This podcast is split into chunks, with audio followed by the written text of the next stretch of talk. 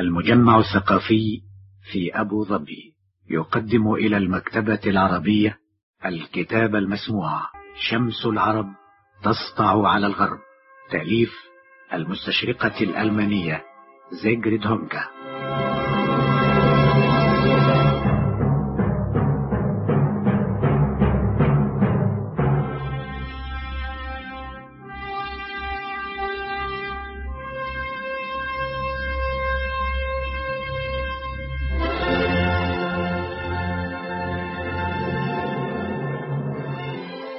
العرب أمة لها شأن عظيم في التاريخ.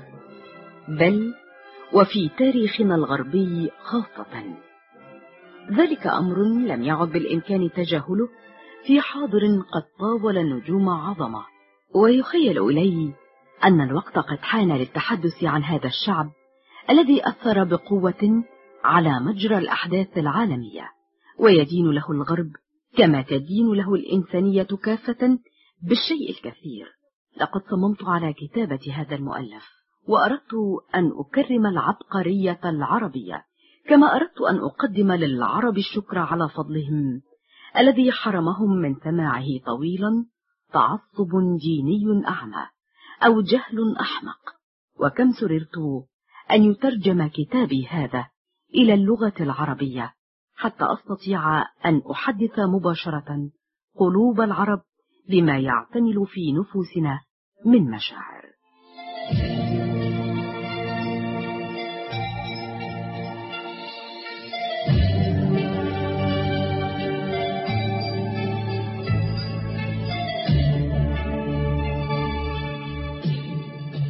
العرب يعلمون الغرب كتابة الأعداد وعلم الحساب.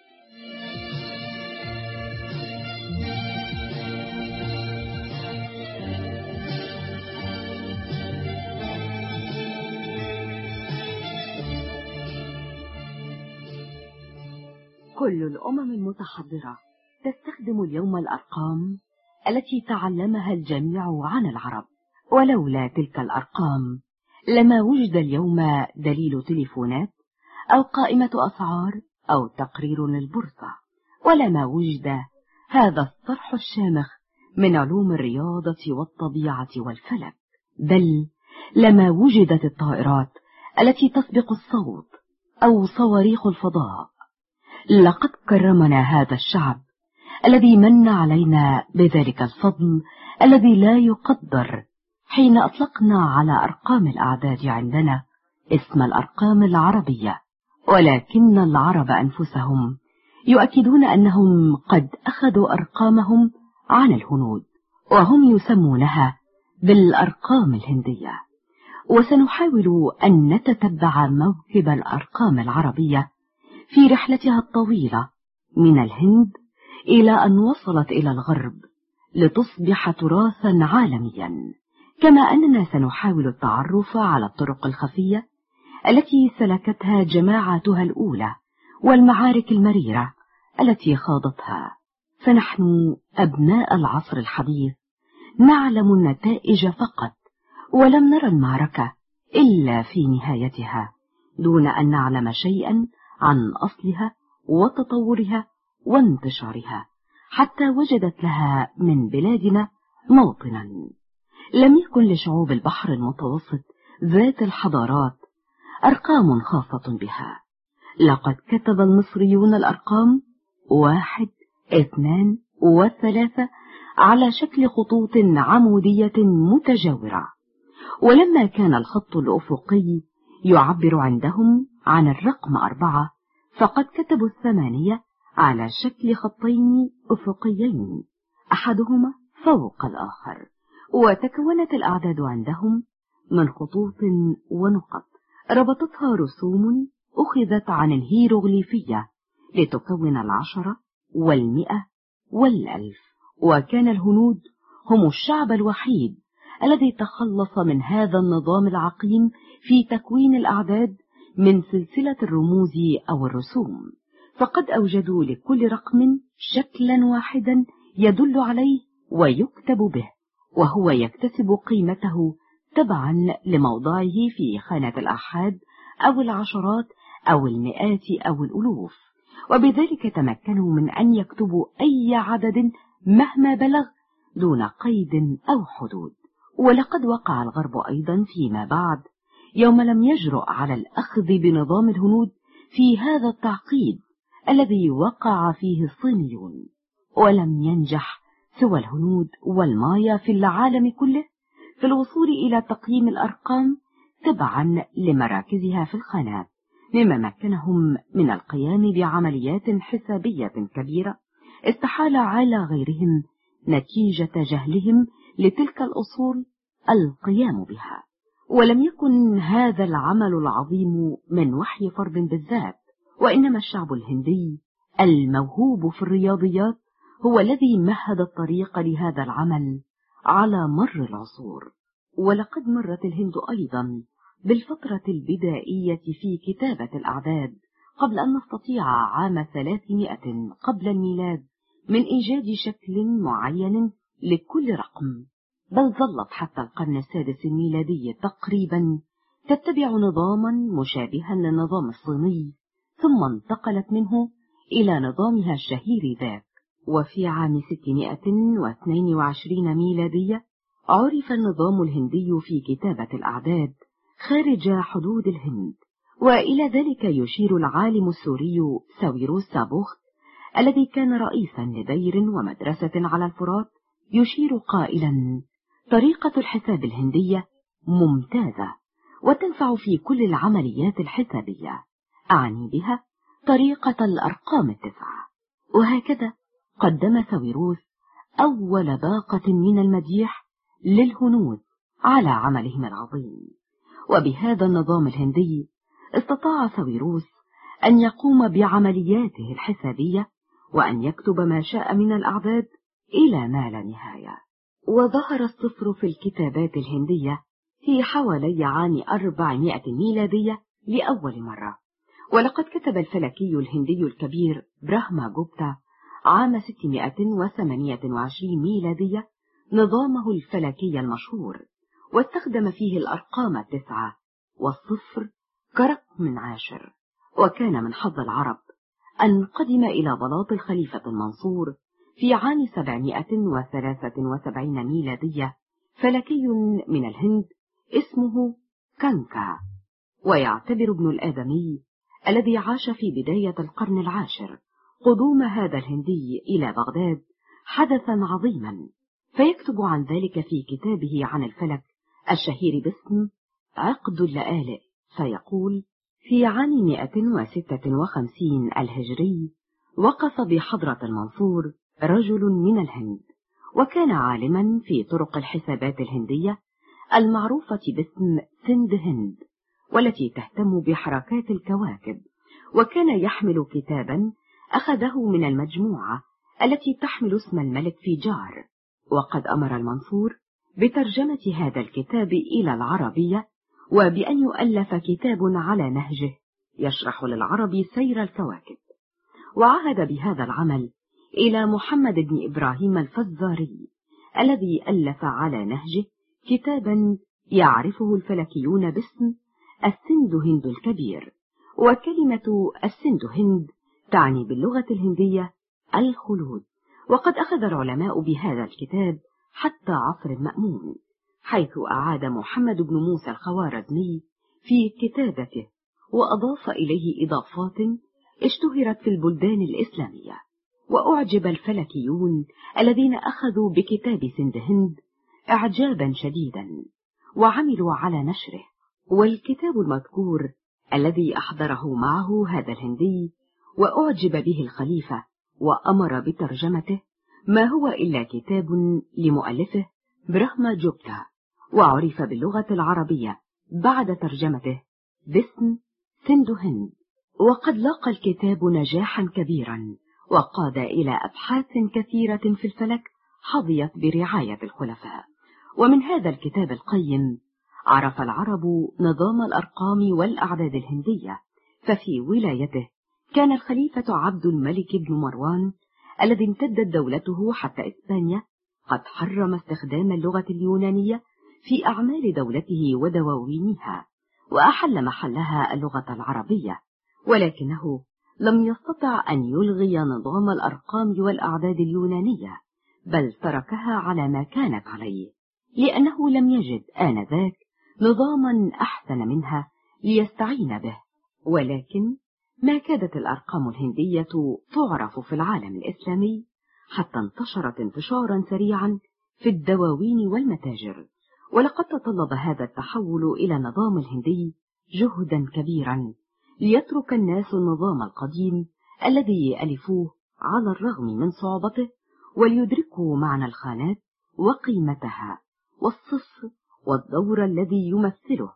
ولم تكن العملية مجرد إحلال هذه الأرقام محل تلك وإلا لهان الأمر. بل كانت تحولا كاملا في طرق الحساب والتفكير مما استلزم جهدا لنشرها بين المتعلمين والتجار. وقد ألف الخوارزمي كتابا بين فيه ذلك النظام الهندي وطريقة استخدامه عمليا وضرب من الأمثلة على ذلك ليسهل على رجال المال والتجار والموظفين عملهم. كما قدم العديد من الأمثلة لتقسيم الميراث بين مستحقيه كما نص على ذلك القرآن بطريقة مبسطة بدلا من تلك العمليات الحسابية المعقدة التي كانت شائعة. والخوارزمي هو أحد أئمة العلماء في عصره الذين جذبهم المأمون إلى بلاطه وألف الخوارزمي كتبا عدة في الجغرافيا والفلك ترجمت بعد ثلاثة قرون إلى اللاتينية وعرف بها الغرب. وكتب للخوارزمي الخلود بتأليفه كتابين مهمين في الرياضيات. حمل الأول منهما اسم حساب الجبر والمقابلة. يضم مجموعة ممتعة من المشاكل الرياضية التي يعنينا أمرها في الحياة العملية. وحين ترجم هذا الكتاب إلى اللاتينية في العصور الوسطى حمل معه اسمه العربي لتصبح كلمة الجبر كلمة عالمية تخلد اسم صاحبها. وكان كتابه الثاني كتابا تعليميا صغير الحجم في علم الحساب. شرح فيه استخدام نظام الأعداد والأرقام الهندية كما شرح طرق الجمع والطرح والقسمة والضرب وحساب القصور. ونقل هذا الكتيب إلى إسبانيا وترجم إلى اللاتينية في القرن الثاني عشر. وقد حمل الكتاب المترجم إلى الأراضي الألمانية وترجع أول نسخة منه إلى عام 1143 ميلادية.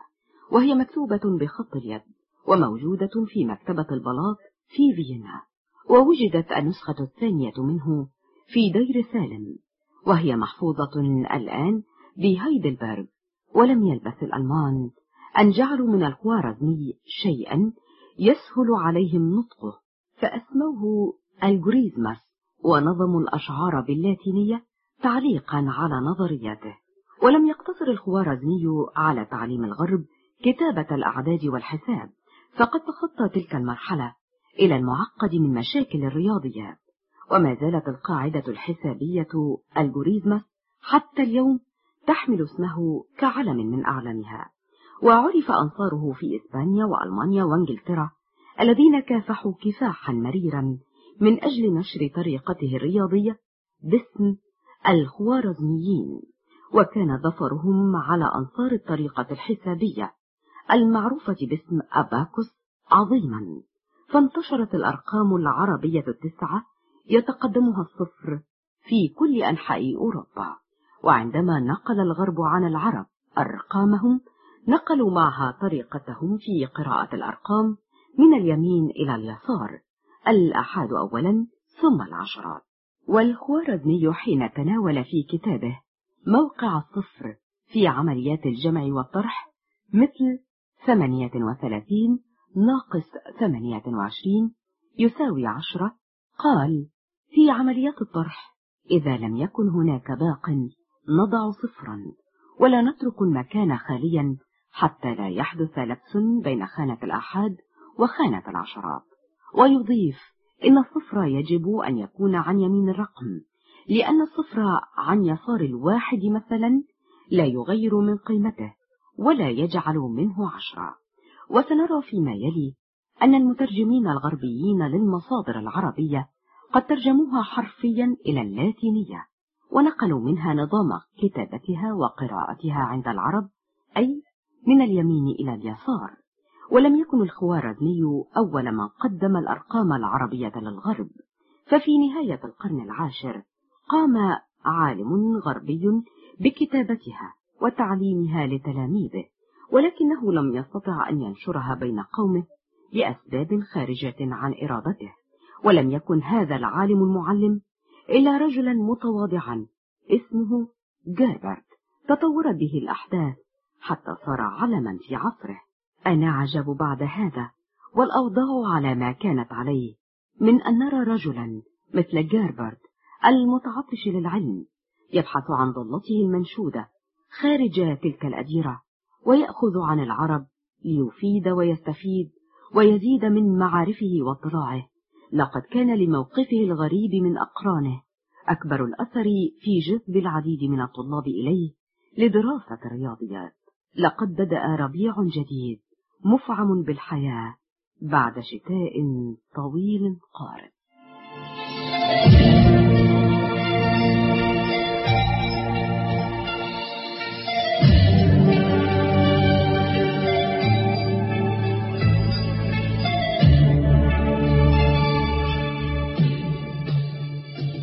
الصراع المرير الأرقام العربية احتلت بلاد الغرب وقامت بدورها في العلوم والرياضة والاقتصاد على مر العصور خير قيام.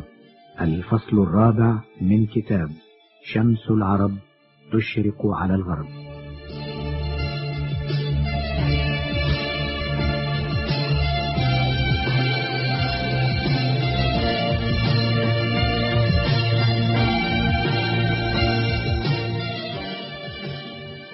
وبعد أن انتشرت تلك الأرقام العربية في إيطاليا كان عليها أن تعبر جبال الألب إلى أوروبا وكانت رحلتها شاقة محفوفة بالعقبات فقد نظر الكثيرون إليها نظرة الشك والريبة وتساءل رجال المال والأعمال ألا يمكن بمنتهى البساطة لمن شاء الخداع أن يغير الصفر مثلا ليصبح ستة؟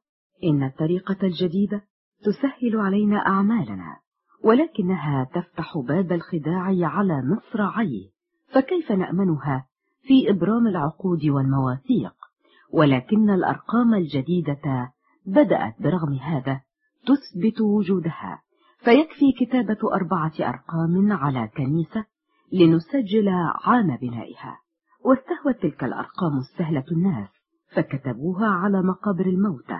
ثم دخلت رويدا رويدا إلى سجلات الموظفين والتجار فحلت محل الأرقام الرومانية الطويلة التي كانت تشغل صفحات وصفحات واحتاج الأمر برغم كل هذا إلى عدة قرون قبل أن تخر الأرقام الرومانية صريعة إلى غير رجعة. فالأرقام الرومانية كانت هي الأرقام الرسمية منذ علم الرومان الجيرمان نقشها على مبانيهم ونقودهم ونشروها عن طريق تجارهم وجيوشهم وأديرتهم. ونسي الناس على مر السنين أن تلك الأرقام غريبة عليهم. فالألمان مثلا غضبوا لتلك الأرقام العربية الوافدة وكان من الصعب على الناس أن يتعلموا كتابة الأرقام العربية الجديدة وقراءتها. فنظموها أراجيز تربط بين شكل الأرقام العربية وأشكال أخرى مألوفة لهم حتى يسهل حفظها وكتابتها. وغنى الناس تلك الكلمات ما شاء لهم أن يغنوا. فلم يمنع هذا الأرقام الرومانية من أن تصارع الأرقام الجديدة قصد المزيد من البقاء. وكان تفهم الناس لمعنى الخانات وقيمة الأرقام في العشرات أو المئات أكبر مشكلة واجهت الراغبين في تعلم الأرقام العربية وركزت عشرات من كتب الحساب مجهودها في إفهام الناس معنى الخانات وطرق استخدام تلك الأرقام ووقع الناس في حيرة من أمرهم. فهم لا يستطيعون نسيان ما اعتادوا عليه قرونا طوالا من أرقام رومانية وهم في الوقت نفسه يتوقون إلى تعلم تلك الأرقام العربية البسيطة. إن الصفر العين بقي سرا غامضا يصعب على عامة الناس فهمه فهو لا يعني شيئا بمفرده ولكنه يملك قوة سحرية فيحول الواحد الصحيح إلى عشرة أو إلى مئة أو إلى ألف فالصفر رقم وهو ليس برقم ويسخر فرنسي منه في القرن الخامس عشر فيقول إنه كالدمية تريد أن تصبح صقرا. أو كالحمار يتشبه بالأسد أو كالقردة تدعي أنها ملكة. ويقول كاتب ألماني إن الصفر رقم بالإضافة إلى الأرقام التسعة المعروفة. لا يعني شيئا بمفرده ولكنه يزيد قيمة الأعداد الصحيحة إذا وجد في وسطها أو على يمينها. وبقي الصفر مع ذلك يمثل دوره الخطير في تكوين الأعداد. دون أن تكون له في ذاته أية قيمة ودون أن ينطق به عند التكلم كبقية الأرقام.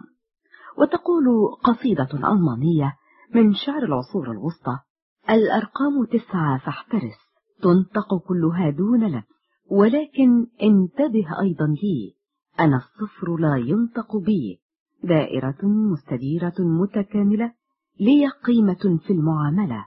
إن أضفتني إلى يمين عدد أصبح عشرة أمثاله وبي تستطيع الترقيم فتتضح الأعداد وتستقيم. ولما كانت الأرقام العربية قد لاقت أول الأمر ذلك العنت وبقيت محاطة بالغموض فإن هذا لم يدم طويلا. إذ سرعان ما صار الناس يسخرون من أولئك المتعلمين الذين ما زالوا يستخدمون الأحجار في حساباتهم. فيثيرون ضحك الناس عليهم مثلهم في ذلك مثل من يأكل الحشائش ومنزله مليء بالأطعمة الشهية. وبانتشار المدن والتجارة ظهرت الحاجة الملحة للتعليم والمعرفة فخرجت المعارف المخزونة في الأديرة إلى النور. ومن البيوتات التجارية الإيطالية حمل الألمان والفرنسيون والإنجليز والهولنديون معهم إلى بلادهم أخبار تلك العلوم. وما كان بالأمس وقفا على المدارس والجامعات أصبح بعد اختراع الطباعة ملكا للشعب كله. واعتنى معلم الرياضيات بنشر الأرقام وطرق الحساب العربية في دروسهم وكتبهم التي ألفوها خصيصا لهذا الغرض. ولدينا دليل اليوم على كل هذا في تفسير آدم ريزا للأرقام الرومانية بالأرقام العربية ليسهل على الناس فهم الأعداد الرومانية وكان ذلك عقب انتهاء حكم العرب في الأندلس. لقد احتلت الأرقام العربية بلاد الغرب وقامت بدورها في العلوم والرياضة والاقتصاد على مر الأيام خير قيام.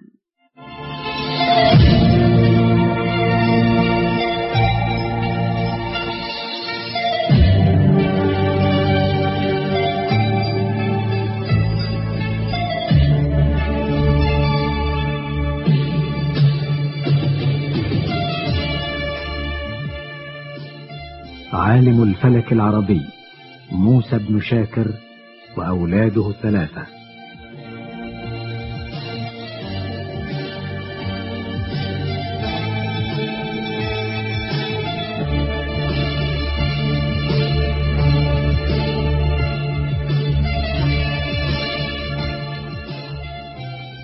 كلما ادلهم الظلام وخيم الهدوء وسكت صوت المؤذن بعد صلاة العشاء. كان فارس من خراسان يجوب الصحراء ليلة بعد ليلة على ظهر حصان أحمر مائل إلى لون الحناء الذي يخضب أصابع النساء وحوافره ملفوفة بخرق بيضاء حتى إنه يكاد يمر دون أن يحدث أي صوت أو حركة. وفي كل مكان يظهر فيه هذا الفارس الصامت بين التلال المنخفضة. كانت سكينة الليل تتوارى والسلام يلفظ أنفاسه الأخيرة وإذا أنت على مرأى من قرقعة السلاح وسلب الغنائم والاقتتال على أموال البدو العائدين من الأسواق إلى خيامهم بعد أن باعوا غلالهم. وكان في قصر الخليفة المأمون العظيم رجل يدعى موسى بن شاكر. صرف معظم سني عمره فيه فأصاب مكانة عجز عن نيلها أحد من علماء الفلك والرياضيات ولا عجب في ذلك. فقد كان صديق الخليفة الحميم وأقرب المقربين إليه وعلى الرغم من هذا فقد كان هذا الرجل ينقلب إلى سالب غاز كلما خرج من صلاة العشاء في الجامع الكبير. ذلك أنه لم يستطع وهو موثوق بقيود القصر الذهبية. ورغم مكانته الخاصة في قلب أمير المؤمنين أن ينسى أن آباءه وأجداده كانوا من قبل بدوا رحلا قبل أن ينتهي بهم المقام ذات يوم لأمر لا علم إلا لله به في هذا الطرف الشرقي من الإمبراطورية. كذلك فهو لم ينس أيضا أنه ابن حر من أبناء الصحراء الأحرار لذا كان يعود موسى إلى موطنه الأصيل كلما ازدهم الليل وغاب النهار فيعيش هناك على طريقتهم القديمة حيث الغزو وحملات السلب تجري حسب أصول فروسية ثابتة وكأنها عمل من أعمال الإقدام وشدة البأس والذكاء الحميد. وبينما الليل يمضي بأناته الهوينة لم يكن ثمة إلا النجوم لتصحب فارسنا في تجواله الصامت في العتمة ولترافقه كأوفى صديق وآخر دليل كما كانت بالقياس إلى قومه منذ آلاف السنين حتى إذا ما لاحت تباشير الصباح وشرع الليل في الرحيل كان فارس الأرواح يضطر أن يعود إلى ما كان عليه الرجل الذي يعرفه الجميع في القصر وإذ أنت عدت تميز الخيط الأبيض من الخيط الأسود وارتفع في الفضاء صوت مؤذن يدعو الناس إلى صلاة الصبح. كان موسى بن شاكر يحشر نفسه بين المصلين في باحة الجامع ويصلي شاكرا للباري تعالى منته عليه وحسن صنيعه حين أرسل له في طريقه قافلة داهمها ونال منها نصيبه الوافر. ترى هل فكر المأمون ذات يوم بأن الرجل الذي احتل زاوية حبيبة في قلبه؟ ومكانة خاصة في قصره بين بقية العلماء. كان إنسانا ذا حياتين إلا أن أعمال السطو في الطرق ازدادت والشكاوى تعددت بشكل استدعى الأمر إجراء تحقيق عاجل فيها. وكان أن أجري التحقيق ووقعت الشكوك والمظان على العالم الفلكي موسى بن شاكر. بيد أن الجميع شهدوا بأنه كغيره من المؤمنين ما كان ليترك بيت الله ليلا إلا ليعود إليه عند الصباح للصلاة. فكان أن سكت أمير المؤمنين عن تهمته. والجدير بالذكر ها هنا أن صاحبنا لم يكن ذكيا فحسب بل كان أيضا شجاعا. شهدت على ذلك وفرة غزواته المتكررة. وكان الرجل خوفا من أن يدع المجال لضحاياه أن ينتقموا منه ويمنعوا عن أولاده أمواله. قد فوض صديقه الخليفة بالذات صلاحية الإشراف على تلك الأموال فكان أن نظم أمورها ووزعها على آل موسى الذين أصبحوا فيما بعد من أشهر الفلكيين والعلماء في قصور الخلفاء في بغداد. لا جرم أن هذه القصة واقعة صحيحة وقد جرت حوادثها. يوم كانت أوروبا تشهد موت شارلمان حيث كان المأمون مقيما قبل أن ينتقل إلى بغداد بعد وفاة والده هارون الرشيد ليحكم الإمبراطورية المشرفة على التفسق وكم كان للنجوم وأحاديثها وتنبؤاتها من تأثير كبير على حياة عرب الصحراء أكثر بكثير مما كان لها في حياة الإغريق أو الرومان أو الجرمان أو أي شعب آخر. وأي عجب في هذا؟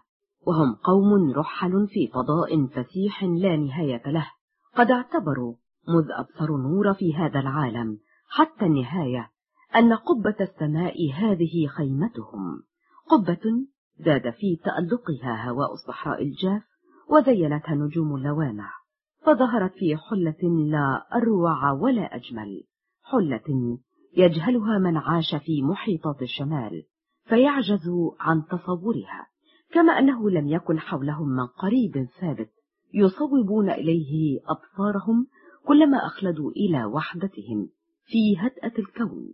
فلا جبل قائم هناك ولا صخر نافر ولا شجرة أو بحيرة أو صخب بحر بل ثمة آفاق تمتد موغلة في البعد وحيدة وقد مزقها سراب خادع رافقهم أينما حلوا في تنقلاتهم. ولم يكن أمامهم في وسط الصحراء الرتيبة وفي عرض بحر الرمال المتلاطم وكثبانه الجوالة إلا بزوغ الشمس وغروبها وطلوع القمر وأفوله ومواضع النجوم وسيرها عماد يقيسون به وجودهم زمنيا ومكانيا. ألم يكن للنجوم وما تحدثه من تغييرات فجائية في الجو؟ وما تخلقه الحرارة من تأثيرات كبيرة. على هؤلاء المتقشفين وقطعانهم ما يدعوهم إلى الاهتمام بها. ألم يعد نسق حياتهم البدوية سنة بعد سنة إلى ما كان عليه؟ كلما عادت النجوم بانتظام إلى لمعانها فوق رؤوسهم وبقي إجلال النجوم والكواكب. حتى القرون الأولى من الإسلام عند الكثير من الطوائف الملحدة كالصابئة التي وهبت نفسها أيضا للبحوثات العلمية فأخرجت للعرب كبار فلكييها من أمثال ثابت بن قرة والبتاني الذائع الصيت في القرون الوسطى والذي أفسحت له بلاد الغرب مكانة الشرف بين معلميها العرب. وعندما مات موسى تاركا وراءه ثلاثة أبناء في سن الطفولة كان المأمون يقود حملة في آسيا الصغرى. ولما وصله الخبر حزن لوفاة صديقه الحميم وأمر نائبه في بغداد أن يرعى أولاد موسى بالانتباه والعناية حتى عودته. وكان لا ينسى كلما كتب إلى بغداد أن يسأل عنهم وعن أحوالهم. ثم عهد الرجل الذي جعل المأمون منه خادما لأبناء موسى كما اعتاد أن يقول عن نفسه هازلا عهد بالأطفال إلى يحيى بن أبي منصور فلكي الخليفة. وكان يحيى هذا يدير بيت الحكمة الذي أنشأه المأمون في بغداد حيث كان الخوارزمي آنذاك في دأب لإنهاء مقتطفاته من السند هند في مكتبة بيت الحكمة وفي عمل لتصحيح جداول بطليموس وفي وضع كتبه عن علمي الحساب والجبر تلك الكتب التي ظلت حتى عهد النهضة من أمهات المراجع في أوروبا. وهنا وفي هذا الجو المشبع بالعلم والمحتدم بالمناقشات المهمة بين العلماء وفي وسط يعج بآلات غريبة نادرة نشأ هؤلاء الأطفال وترعرعوا. فلا عجب إذن أن يصبح أبناء ذلك الفلكي موسى بن شاكر من أساطين العلم والأدب. وأما كبيرهم محمد بن موسى فقد أصبح أعظمهم شأنا وأطولهم باعا في السياسة وذا تأثير كبير على الخليفة كأبيه. فأفتح الخليفة المأمون لفلكيه دارا في أعلى ضاحية من بغداد لرصد النجوم رصدا دقيقا علميا وإجراء قياسات مثيرة للإعجاب. لم يلبث محمد وأخواه أن قاموا بإجراء قياسات خاصة. قياسات فاقت ما قام به بطليموس وفلكي القصر المروزي حتى إن البيروني الكبير صرح بعد مرور مئة وخمسين عاما قائلا إني أرى أنه بوسع المرء أن يعتمد على ما قام به أبناء موسى من أبحاث وملاحظات ذلك أنهم وضعوا في سبيل البحث عن الحقيقة كل قواهم وكانوا الوحيدين في عصرهم الذين برعوا في طرقهم الفلكية وفي حسن استعمالهم لها كما أنهم تركوا المجال لغيرهم من العلماء للتحقق من صحة قياساتهم ودقتها. وفي غضون ذلك الوقت انفصل أبناء موسى عن العجوز يحيى ومرصده لإنشاء مرصد خاص بهم بقرب جسر الفرات عند باب التاج. ذلك أن محمدا كان رجلا كريما يعيش في دعة من العيش ويحب الاستقلال الذاتي. وهنا كرس نفسه بكليتها لإجراء حساباته وقياساته وللقيام بأرصاده ودراساته دون أن يبخل عليها بتعب أو يضن عليها بوقت أو بمال. وقد شهد له أحد أبناء جلدته قائلا لقد انصرف محمد انصرافا كليا وأجهد عقله وكان طويل الأنات صبورا. وهناك وضع الكتب الفلكية وعالج فيها لأول مرة بالعربية موضوعات فلكية مهمة ووضع بالاشتراك مع أخيه كتابا في قياس مساحات مسطحة أو مستديرة ترجم إلى اللاتينية وعرف في بلاد الغرب باسم كتاب الإخوة الثلاثة. ولم يكن محمد عالما فلكيا ورياضيا طويل الباع فحسب بل كان أيضا ممن انصرفوا إلى تعاطي الفلسفة وخاصة علم المنطق منها ووضع كتابا في الأسباب الأولى لوجود العالم كما أنه اهتم بعلم طبقات الجو الأرصاد الجوية وذيلها ببعض الملاحظات بل تعدى ذلك كله فاهتم بالإنشاءات الميكانيكية وهو موضوع كان من اختصاص أخيه الثاني أحمد. وكتب فيه موسعا معارف القدماء حول الميزان السريع. كان أحمد هكذا تكنيكيا متحمسا وأعجوبة عائلته فقد تناول بالبحث والتدقيق كما صرح بذلك مصدر عربي مهم موضوعات في علم الميكانيكا لم يستطع حلها إلا أخوه محمد وغيره من السابقين الذين اهتموا بالتركيبات ذات الغاية. وبالآلات المتحركة تلقائيا. وكتابه الشامل في التركيبات ذات الغاية استقبل من قبل العرب البارعين في العلم بالإعجاب الشديد والإكبار العظيم. وكان أكثر الأمور عجبا وغرابة هو تلك المخيلة الخلاقة المبدعة التي كانت لا تفتأ تقدم بدون كلل أو ملل الاختراعات العلمية ذات المنفعة البيتية التي تحسد عليها كل ربة بيت حديثة وكل فلاح ريفي هذه العبقرية التي تقدم ألعابا ميكانيكية رائعة يجد فيها الطفل حتى في يومنا هذا سلوته وفرحته. كما أن أحمد هذا قد تجرأ ووضع كتابا في الفلك جاء فيه دحض لآراء الإغريق وقال بوجود كرة تاسعة تلف أطباق البحر كلها.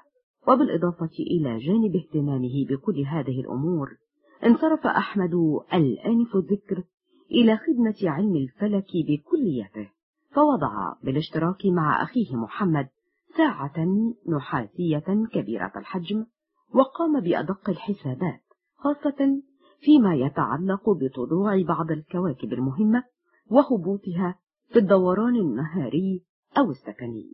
ونقل حسابات أخيه الدقيقة المعقدة إلى آلات حساسة مدهشة. هي بالفعل معجزات فنية تدفع بالبشر إلى الإعجاب المدهش. وعندما ذهب الطبيب ابن ربان الطبري إلى مرصدهما في القصر قال وقد أخذ منه العجب كل مأخذ في مرصد سامراء رأيت آلة بناها الأخوان محمد وأحمد ابن موسى. وهي ذات شكل دائري تحمل صور النجوم ورموز الحيوانات في وسطها وتديرها قوة مائية. وكان كلما غاب نجم في قبة السماء اختفت صورته في اللحظة ذاتها في الآلة. وإذا ما ظهر نجم في قبة السماء ظهرت صورته في الخط الأفقي من الآلة. وأما الأخ الثالث الحسن كما روى أحدهم فقد كان بارعا في علم الهندسة موهوبا. يشهد بذلك جميع الذين عرفوه فلمسوا فيه نبوغا خارقا وألفوا عنده ذاكرة نادرة ومخيلة قوية كانت تمكنه دوما من حل المسائل الرياضية المستعصية التي لم يتمكن من حلها القدامى وكان يغوص بفكره وكيانه في أغوارها فلا يعود حسب ما يقال يسمع أو يبصر أحدا على الرغم من وجوده في رهط من الناس صاخب ولقد وصف نفسه بلسانه قائلا وكلما كنت أغوص باحثا عن حل لمعضلة تشغل بالي كنت أحس كأن العالم أظلم في وجهي وأصابني شعور بالإغماء أو كأني مستغرق في حلم.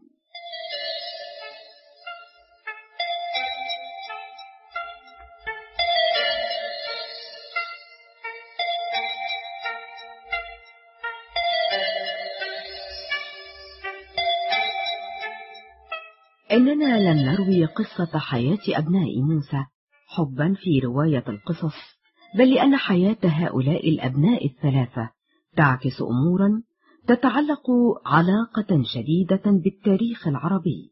فمن بين خمسمائة وأربعة وثلاثين عالما فلكيا حفظ التاريخ أسماءهم وهو لعمري عدد لم يوجد إلا عند القليل من الشعوب المتمدنة فإن هناك عددا كبيرا آخر لم يساهم في تطوير علوم بلاده فقط بل قدم خدمات جلة لتعليم أوروبا الجاهلة.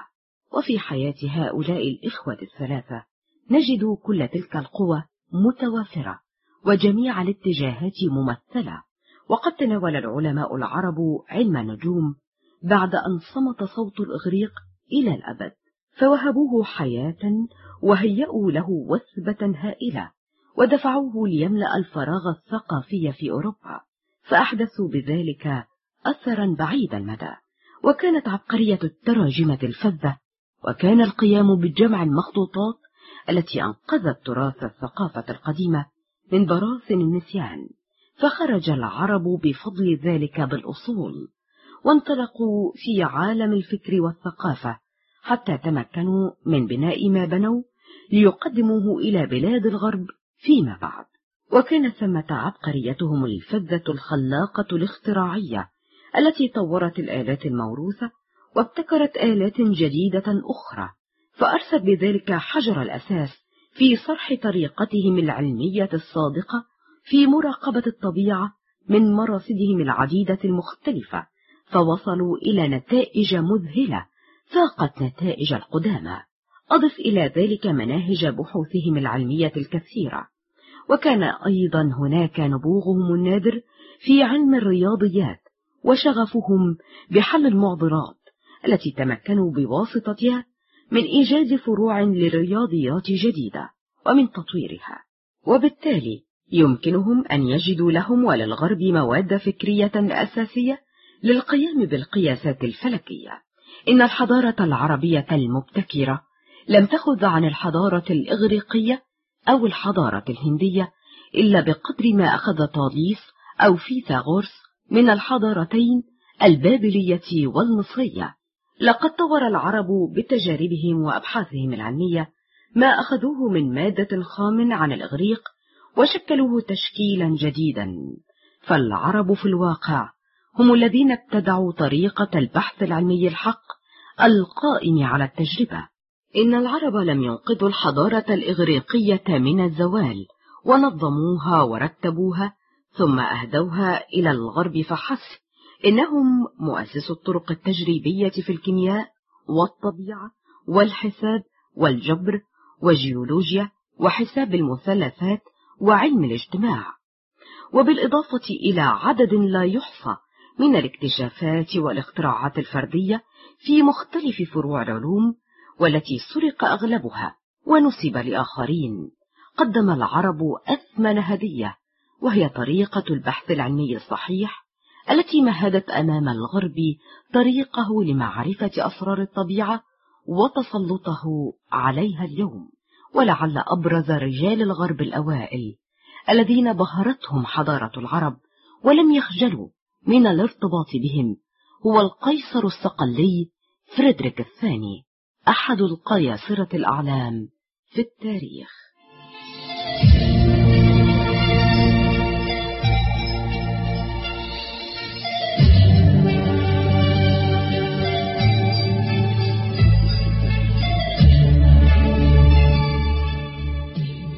في تاريخ العرب وحضارتهم مستشفيات مثالية وأطباء لم يرى العالم لهم مثيلا.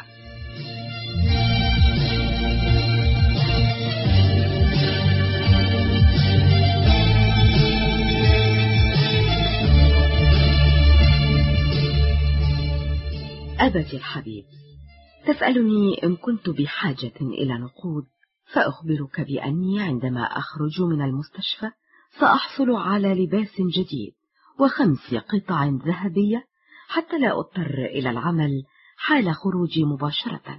فلست بحاجة إذن إلى أن تبيع بعض ماشيتك ولكن عليك بالإسراع في المجيء إذا أردت أن تلقاني هنا حيث أخذوني بعد سقوطي وحيث يذهب كل مريض أول ما يذهب لكي يعينه الأطباء المساعدون وطلاب الطب ومن لا يحتاج منهم إلى معالجة دائمة في المستشفى.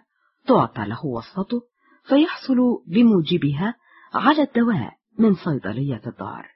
وأما أنا فلقد سجلوا اسمي هناك بعد المعاينة وعرضوني على رئيس الأطباء ثم حملني ممرض إلى قسم الرجال فحممني حماما ساخنا وألبسني ثيابا نظيفة من المستشفى وحينما تصل ترى إلى يسارك مكتبة ضخمة وقاعة كبيرة حيث يحاضر الرئيس في الطلاب وإذا ما نظرت وراءك يقع نظرك على ممر يؤدي إلى قسم النساء ولذلك عليك أن تظل سائرا نحو اليمين فتمر بالقسم الداخلي والقسم الجراحي مرورا عابرا.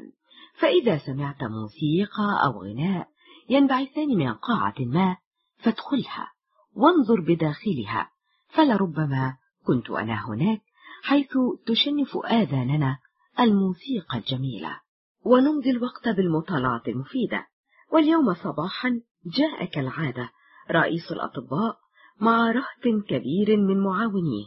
ولما فحصني أملى على طبيب القسم شيئا لم أفهمه وبعد ذهابه أوضح لي الطبيب أنه بإمكان النهوض صباحا وبوسعي الخروج قريبا من المستشفى. صحيح الجسم معافى. وإني والله لكاره هذا الأمر. فكل شيء هنا جميل للغاية ونظيف جدا.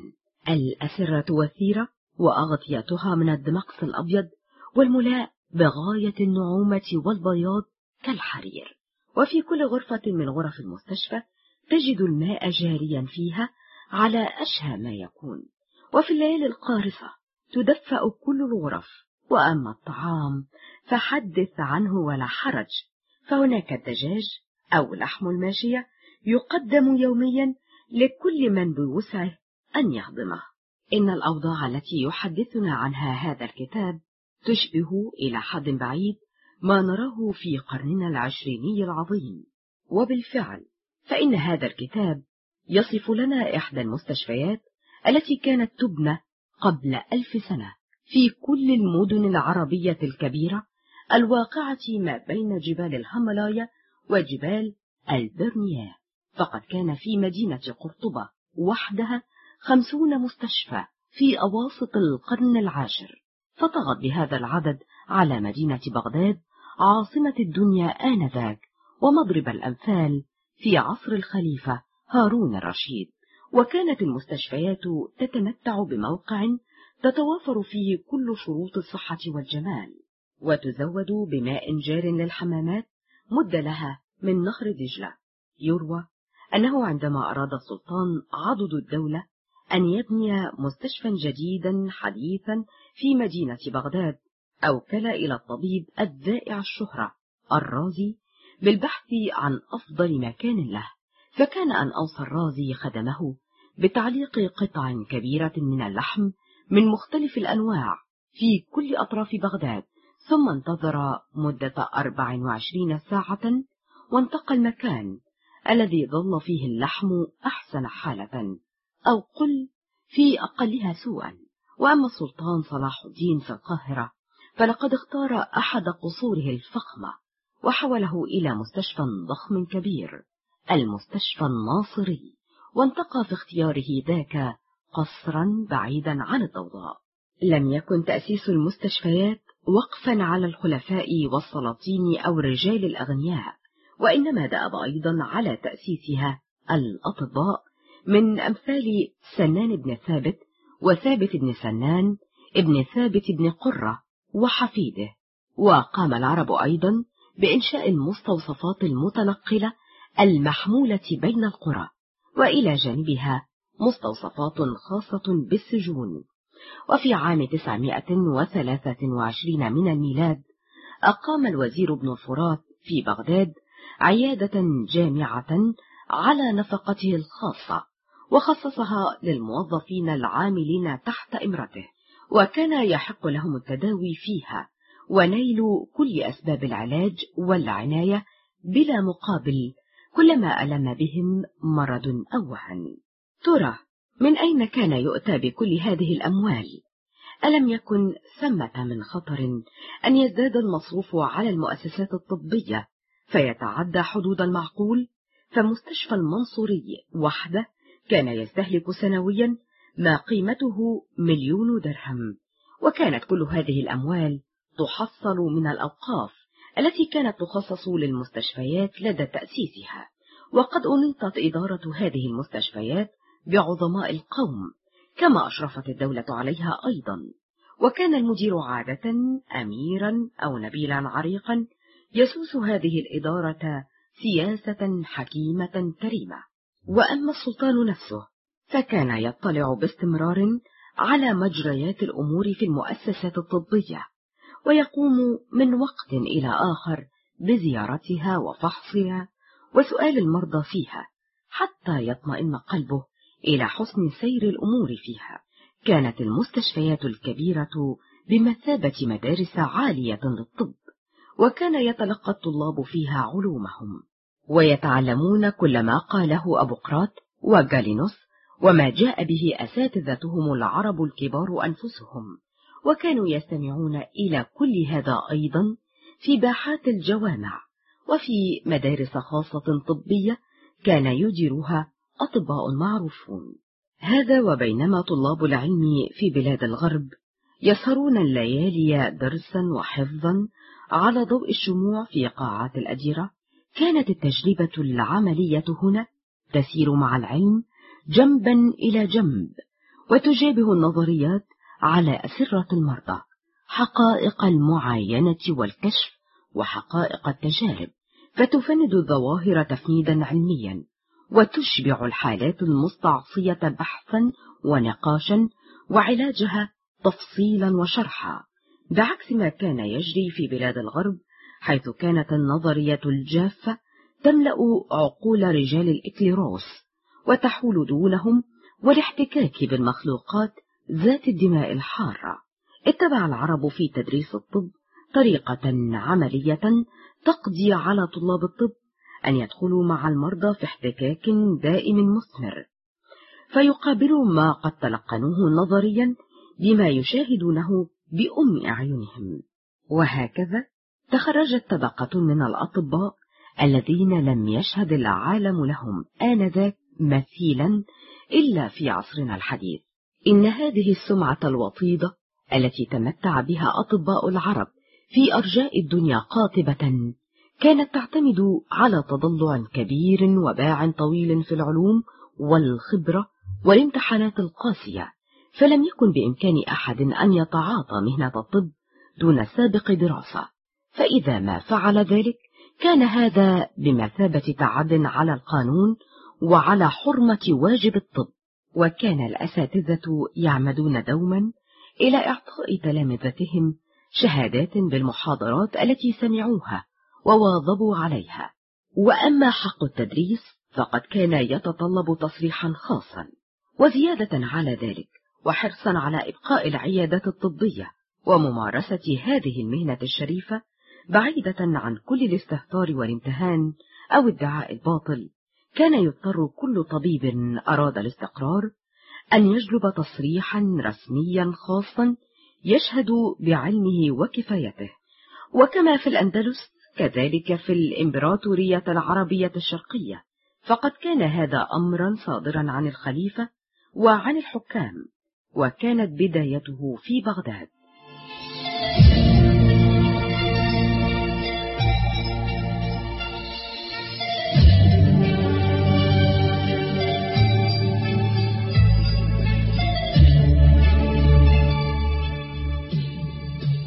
أبو بكر الرازي أحد أعظم أطباء الإنسانية على الإطلاق. رحلة العلم والعبقرية والإبداع العربي في مجال الطب والعلاج. في كتاب شمس العرب تشرق على الغرب.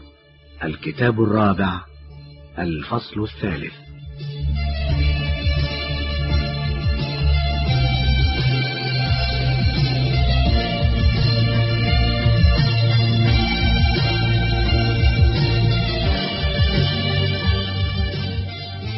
قبل ستمائة عام كان لكلية الطب الباريسية أصغر مكتبة في العالم. لا تحتوي إلا على مؤلف واحد وهذا المؤلف كان لعربي كبير. وكان هذا الأثر العظيم ذا قيمة كبيرة بدليل أن ملك المسيحية الشهير لويس الحادي عشر اضطر إلى دفع 12 ماركا من الفضة ومئة تلر من الذهب الخالص لقاء استعارته هذا الكنز الغالي رغبة منه في أن ينسخ له أطباؤه نسخة يرجعون إليها إذا ما هدد مرض أو داء صحته وصحة عائلته. وكان هذا الأثر العلمي الضخم يضم كل المعارف الطبية منذ أيام الإغريق حتى عام 925 بعد الميلاد وظل المرجع الأساسي في أوروبا لمدة تزيد على الأربعمائة عام بعد ذلك التاريخ دون أن يزاحمه مزاحم أو تؤثر فيه أو في مكانته مخطوطة من المخطوطات الهزيلة التي دأب على صياغتها كهنة الأديرة قاطبة وهو العمل الجبار الذي خطته يد عربي قدير ولقد اعترف الباريسيون بقيمة هذا الكنز العظيم. وبفضل صاحبه عليهم وعلى الطب إجمالا فأقاموا له نصبا في باحة القاعة الكبيرة في مدرسة الطب لديهم وعلقوا صورته وصورة عربي آخر في قاعة أخرى كبيرة تقع في شارع سان جرمان حتى إذا ما تجمع فيه اليوم طلاب الطب وقعت أبصارهم عليها ورجعوا بذاكرتهم للوراء يسترجعون تاريخه فمن هو؟ إنه الرازي أو رازاس كما سمته بلاد الغرب. وأما اسمه الحقيقي فهو أبو بكر محمد بن زكريا. ولد في إحدى مدن خراسان شرقية مدينة طهران حاليا. وهناك في تلك المقاطعة الجبلية كان يعيش قوم أشداء فارع الطول شقر الشعر سماهم العرب بالثعالب الحمراء. وكان الرازي رجلا منهم طويلا قويا أشقر الشعر لم يبز في صغره رفقاءه في شيء بل كان اعتياديا كالبقية دون أن تبرق بارقة تنبئ بنبوغه الفذ واهتم كغيره بالدراسات الفلسفية واللغوية والرياضية ثم تعاطى الموسيقى فبرع فيها نوعا ما وأصاب شهرة محلية كمغن وعازف وظل على هذه الحالة حتى الثلاثين من عمره ثم ضاق درعا بهذا الفراغ الدائم وبهذه الرتابة فعزم على تغيير حياته جذريا فأدار ظهره لمدينته الأم وانطلق سعيا وراء تحقيق آماله وطموحه إلى أين؟ إلى مدينة الشفاء ومدينة السلام إلى بغداد عاصمة الدنيا قاطبة وكعبة كل ذي طموح وكل ذي قلب كبير يبغي الرفعة والسمو. وبكل قواه وتصميمه الأكيد اندفع في دراسة الطب فتعلم على يد تلميذ من تلامذة حنين بن إسحاق رئيس مترجم بن موسى وكثير من الخلفاء. وتعلم فن العلاج الإغريقي والفارسي والهندي والعربي الحديث العهد وعب منه عبا حتى إذا ما ارتوى قفل راجعا إلى بلدته الأم ليعمل كمدير للمستشفى هناك ولكن ليس لمدة طويلة إذ ما لبث أن سعى إلى الحصول على منصب رئيس الطبابة في المستشفى الكبير في العاصمة وفاز بمطلبه من بين الكثير من منافسيه وبهذا تفتحت أمامه أبواب قصور الخليفة ليعمل فيها كطبيب خاص. ولم يمض وقت طويل حتى ذاعت شهرته في طول البلاد وعرضها وطبقت الآفاق. فزحف طلاب العلم من كل أطراف الإمبراطورية رغبة منهم في تلقي المعرفة على أيدي الراز العظيم وتعلم فنون المعالجة والكشف والمعاينة الطبية كلما صار بين مرضاه في مستشفاه الكبير. فكان أن ازدحمت قاعات التدريس بالأطباء وتلاميذهم وتلامذة غيرهم. وكان هذا حدثا جديدا وأصبح الرازي حجة في علم الطب وأية حجة. ومرجعا أخيرا لكل الحالات المستعصية ومعاينا لا يعرف الخطأ ويسعى وراءه الجميع من كل حدب وصوب. لقد امتاز الرازي بمعارف طبية واسعة شاملة لم يعرفها أحد قط منذ أيام جالينوس وكان في سعي دائم وراء المعرفة عابا منها كل ما يمكن عبه باحثا عنها في صفحات الكتب وعلى أسرة المرضى وفي التجارب الكيميائية قاطعا الآفاق من أجلها موثقا عرى المعرفة بينه وبين علماء عصره وكان يزرع في نفوس تلاميذه الفضيلة وحسن الأخلاق مؤكدا لهم قدسية مهنة الطبيب محاربا قولا وعملا كل أنواع الشعوذة في أي مكان كانت وفي أي صورة ظهرت وأصبح هذا الفتى اليافع الذي طالما شنف الآذان بصوته البديع وعزفه الجميل طبيبا عظيم الشأن وصديق الملوك والأمراء وحبيب الشعب وأبا للفقراء الذين كان يهبهم بعد العلاج مالا في الوقت الذي كان يعيش فيه شخصيا في تواضع وبساطة لا مثيل لهما. وكان حصاد هذه الحياة الحافلة عظيما هائلا. فهناك مئتان وثلاثون عملا ضخما وترجمات ومخطوطات صغيرة تبحث ليس في الطب فحسب بل أيضا في الفلسفة والعلوم الدينية والفلك والفيزياء والرياضيات. وهناك عنوان مثلا عن أسباب جذب المغناطيس للحديد. وكتاب عن شكل العالم مع البرهان القائل بأن الأرض تدور حول محورين وبأن الشمس أكبر حجما والقمر أصغر حجما من الأرض. ونقد في الأديان وكتاب عن الطب الروماني. ولا ننسى كتاب الحاوي وهو مؤلف يقع في ثلاثين جزءا بل قل موسوعة في علم الطب جمعت كل المعارف التي توصل إليها العقل البشري منذ أيام أبقراط حتى أيامهم هم. فبأي علم عظيم تمتع هذا الرجل؟ لقد قرأ كل ما وصلت إليه يداه من كتب الطب الإغريقية والهندية والفارسية والعربية ونقل منها فقرات بكاملها وزاد عليها الكثير شارحا وجهات نظره في كل منها مستعينا بتجاربه الخاصة. في تفصيلها وتفصيل غيرها.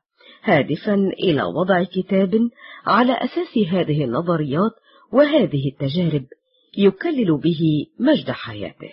ولكن داءه العضال وموته حال دون تحقيق أمنيته ولم يتمكن تلامذته أن يصنفوا الكتاب تصنيفا محكما منطقيا كما صنف هو أعماله السابقة بل جمعوه حسب اجتهادهم فكان كتابا ضخما كبيرا فيه كثير من الغموض.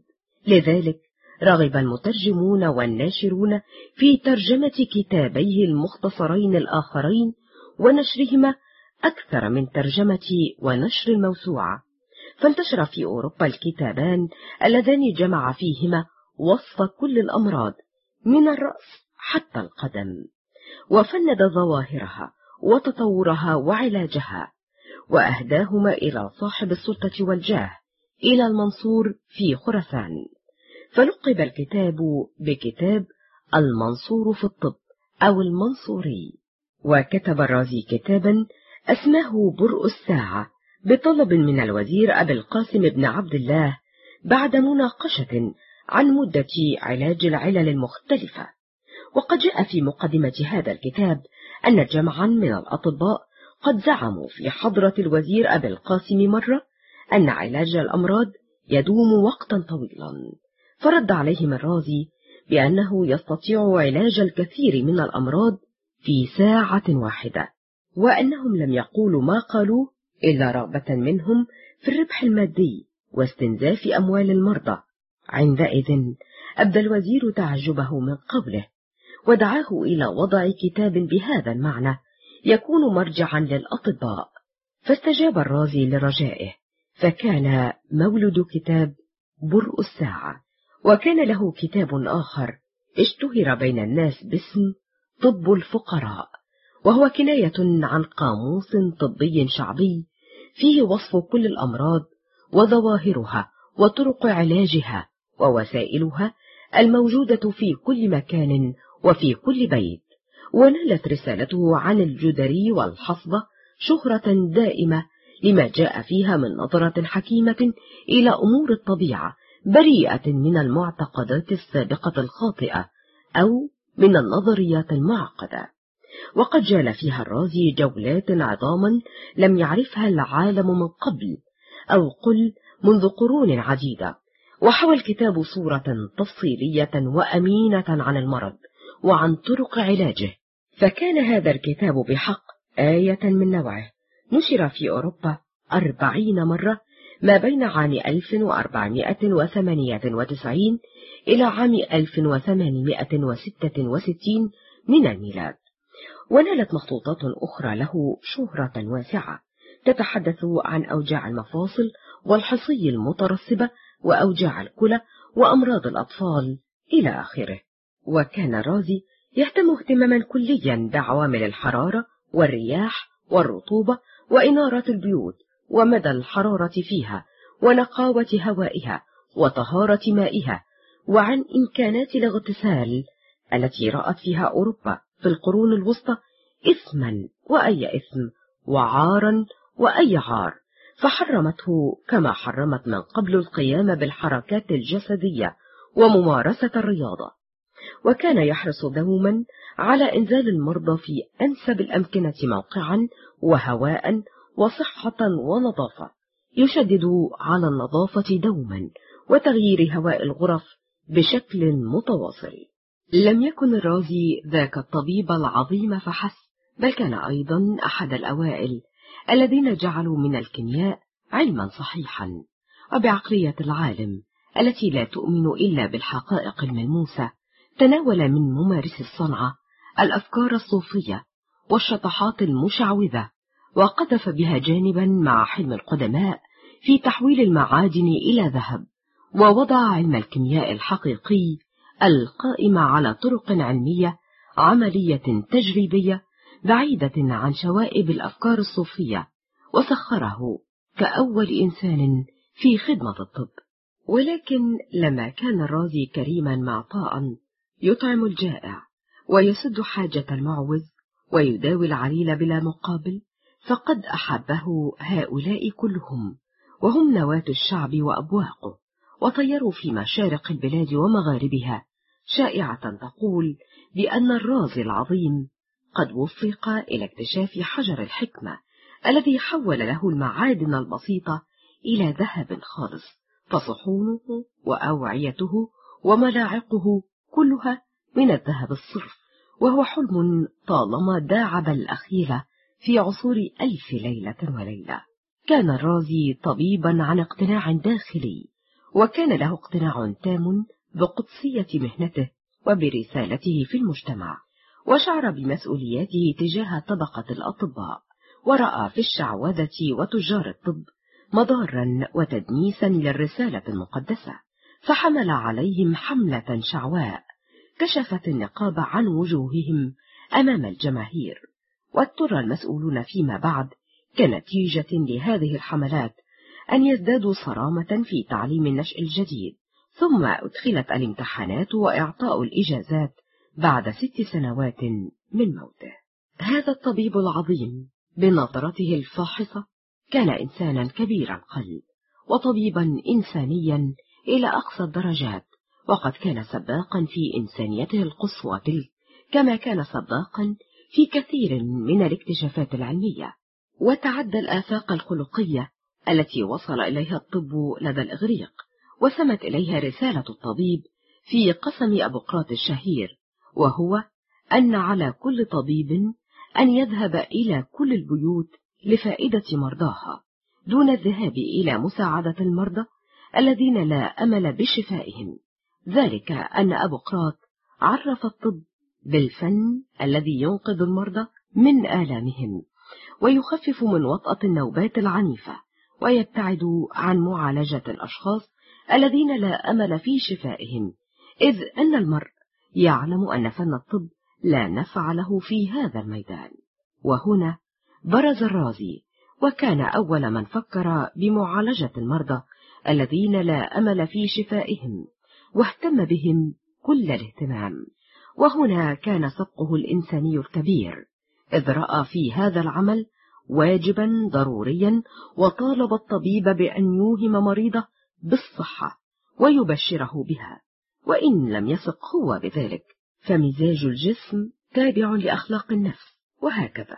فإن على الطبيب حسب رأي رازي أن يسعى دوما إلى بث روح الأمل وقوة الحياة في نفس المريض مهما كانت حالته.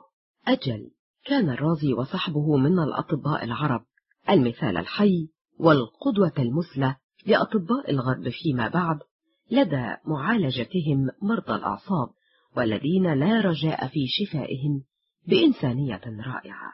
ولكن من ذا الذي أعار فضلهم هذا أي اهتمام؟ ولنا أن نذكر نظرة الغرب إلى هؤلاء المرضى المساكين خلال القرون الوسطى فنرى هولا وبشاعة بالغين.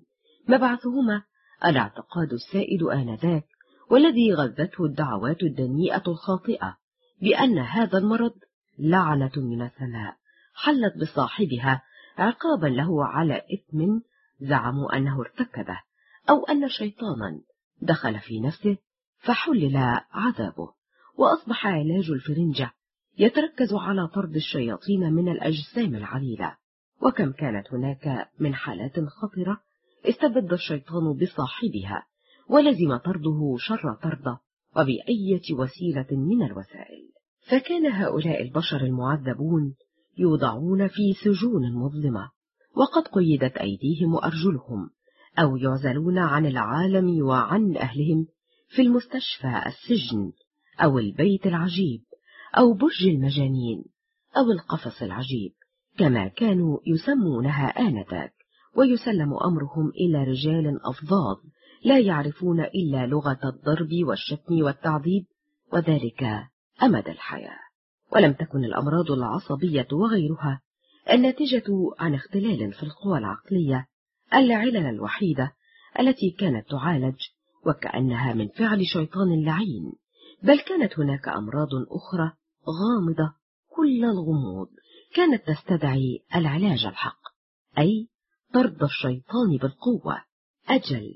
وحتى في القرن التاسع عشر قرن جوتا العظيم كان هناك عالم أوروبي يدعى كارنر يحث أساتذة كلية الطب في جامعة ميونخ وغيرهم من الأساتذة الألمان على شحذ خواطرهم للكتابة عن مرض تسلط الشيطان وإثم المرض وطرق الشفاء القائلة بطرد الشيطان بالقوة وبالصلاة والدعاء للقديسين في شخصية الرازي الطبيب يتجسد كما في المرآة كل ما امتاز به الطب العربي وما حققه من فتوحات علمية باهرة فهو الطبيب الذي عرف واجبه حق المعرفة.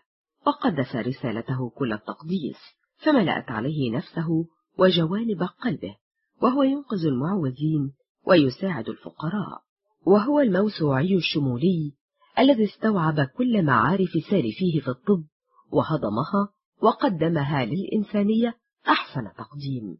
وهو الطبيب العملي الذي يعطي للمراقبة السريرية أهميتها وحقها وهو المراقب المفكر.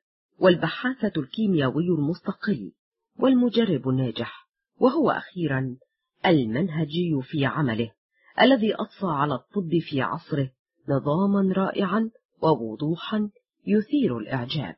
لقد بلغ العرب في فرع طب العيون شأوا عظيما تفوقوا فيه على اليونان وساعدهم في هذا اكتشافاتهم الناجحة في علم البصريات أوبتيك والذي يعد علما عربيا دون أي مبالغة. وأول كتاب في هذا الموضوع كان كتاب إسحاق بن حنين العشر مقالات عن العين. وقد بقي مع مؤلفات علي بن عيسى وعمار من الموصل المرجع الأول لطب العيون في أوروبا حتى القرن الثامن عشر. وقد قدمت لنا في أيامنا هذه مصر بلد أمراض العيون أدوية مستخرجة من نباتات مصرية للاستعمال ضد أوجاع الرأس وغشاوة العدسة.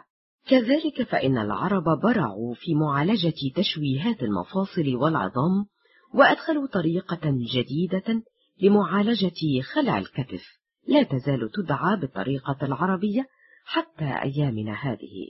وقد زاد ابن سينا على المداواة بالحمامات الباردة أو الساخنة الموروثة عن القدماء علاجا يقضي بجمع الاثنين في وقت واحد يفصلهما تراوح زمني بسيط كما أنه أوجد الحقنة الشرجية وكيس الثلج. وأما فضل استعمال خيط الشعر في العمليات الجراحية في القرون الوسطى فيرجع إلى الرازي. وللعرب على علم الطب فضل آخر كبير في غاية الأهمية.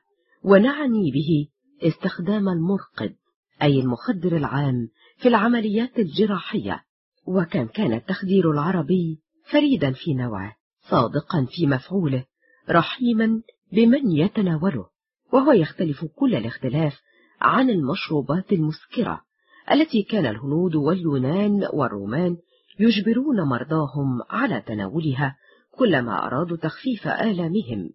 وليس لرفع آلام العمليات عنهم. وفي مداواة الجروح تقليد عربي قديم هو تعبير أصيل عن عبقرية العرب. ذلك أن عرب الجاهلية قد أبدعوا في مداواة الجروح المعدية ووجدوا لها وسيلة لم تكتشف إلا في قرننا العشرين. وكان لها صدى عظيم ونعني بها مضادات الجراثيم. فمن سروج حميرهم ودوابهم حصلوا على المواد المضادة للجراثيم البنسلين وعلى دواء الهيليون وصنعوا منها مراهم وعالجوا بها جراحاتهم الملتهبة كما أنهم نفخوا غبار الخبز العفن في الحلق لدى التهابه كما هو معهود لدى البدو حتى أيامنا هذه. وكنا ننظر إلى هذه الوصفات قبل خمسين سنة نظرة الاستخفاف والسخرية. وأما الآن فإننا لا نجد بدا من إكبارها والإعجاب بهذه المعارف وهي معارف ستبقى تمثل لنا قمة من قمم الحكمة الطبية الإنسانية حتى يحل محلها كشف آخر. وللعرب فضل آخر على علم الطب فكان فتحا مجيدا في عالمه وهو معالجتهم للأمراض العقلية والعصبية. إذ عالج العرب هذه الأمراض بالأفيون كما هو متبع حديثا ولجأوا أيضا إلى طرق فيها حذق ومهارة تقوم على شعور الطبيب بحالة المريض ومحاولة التأثير فيه نفسيا. كما أنهم أبدعوا في المعالجة النفسانية التي مثلت دورا مهما في مداواتهم الآلام الجسدية. ووضعت كتب خاصة بهذا الموضوع ككتاب تأثير الموسيقى في الإنسان والحيوان لابن الهيثم العالم الفيزيائي العظيم الذي ابتدأ حياته العملية كطبيب. وهذا إن دل على شيء فإنما يدل على تضلع العرب في علم النفس وإدراكهم للدور الذي يمثله في الحياة العادية ولأثر الوهم على المريض. لذلك طالب ابن سينا بضم الوسائل النفسانية إلى التداوي بالعقاقير لزيادة مفعولها وإزالة الخوف عن المريض. قائلا علينا أن نعلم أن أحسن العلاجات وأنجعها هي العلاجات التي تقوم على تقوية قوى المريض النفسانية والروحية وتشجيعه ليحسن مكافحة المرض وتجميل محيطه وإسماعه ما عذب من الموسيقى وجمعه بالناس الذين يحبهم. كيف يصنع التاريخ؟ المعارف والتحقيقات والكتب العلمية العربية صنعت تاريخا للعبقرية والإبداع العربي بروح علمي أصيل وبموهبة منهجية نظامية رائعة.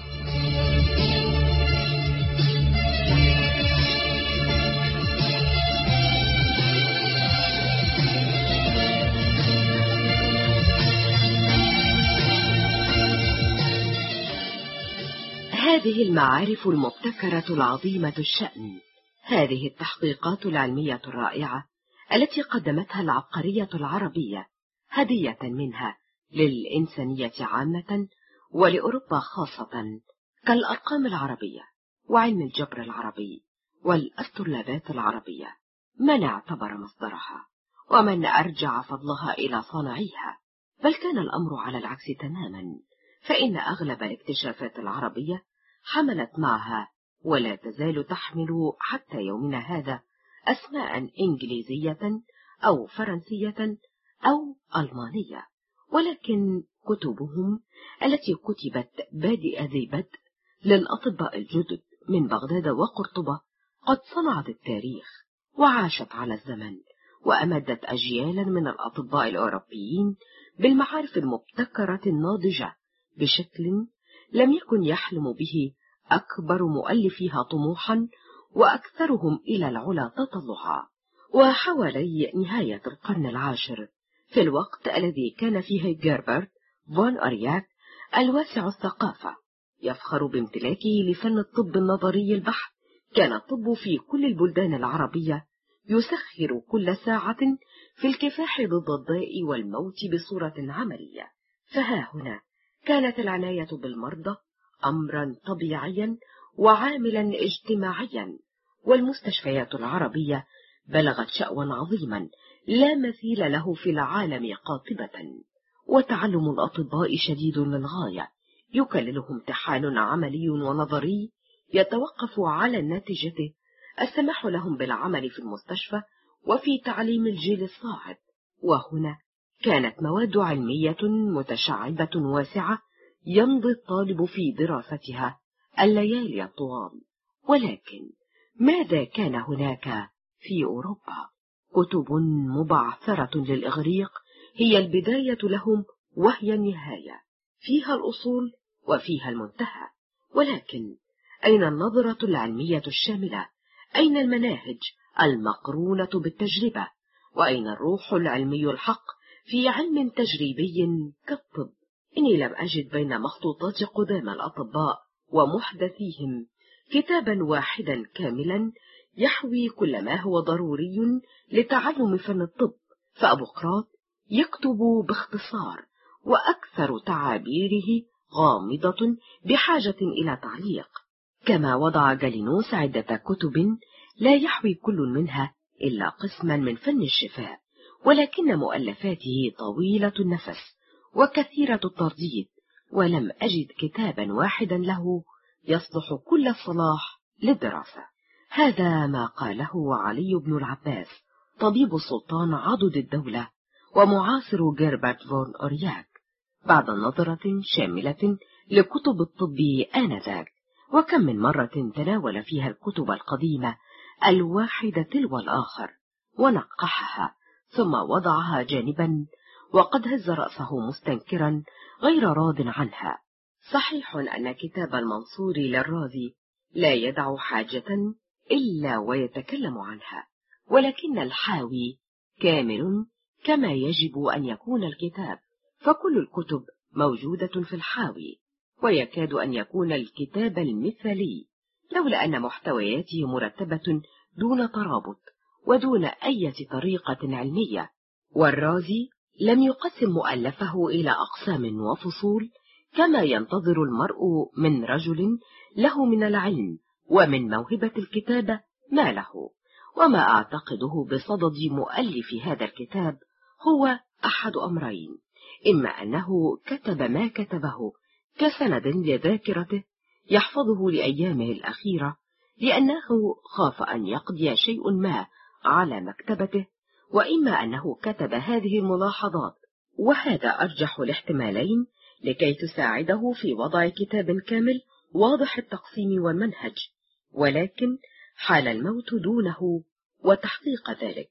وهكذا فإن وضع كل نظريات الأطباء لكل حالة دون أي اختبار أو تصنيف أدخل عليه الكثير من الأشياء غير الهامة وأصبح الكتاب ضخما للغاية.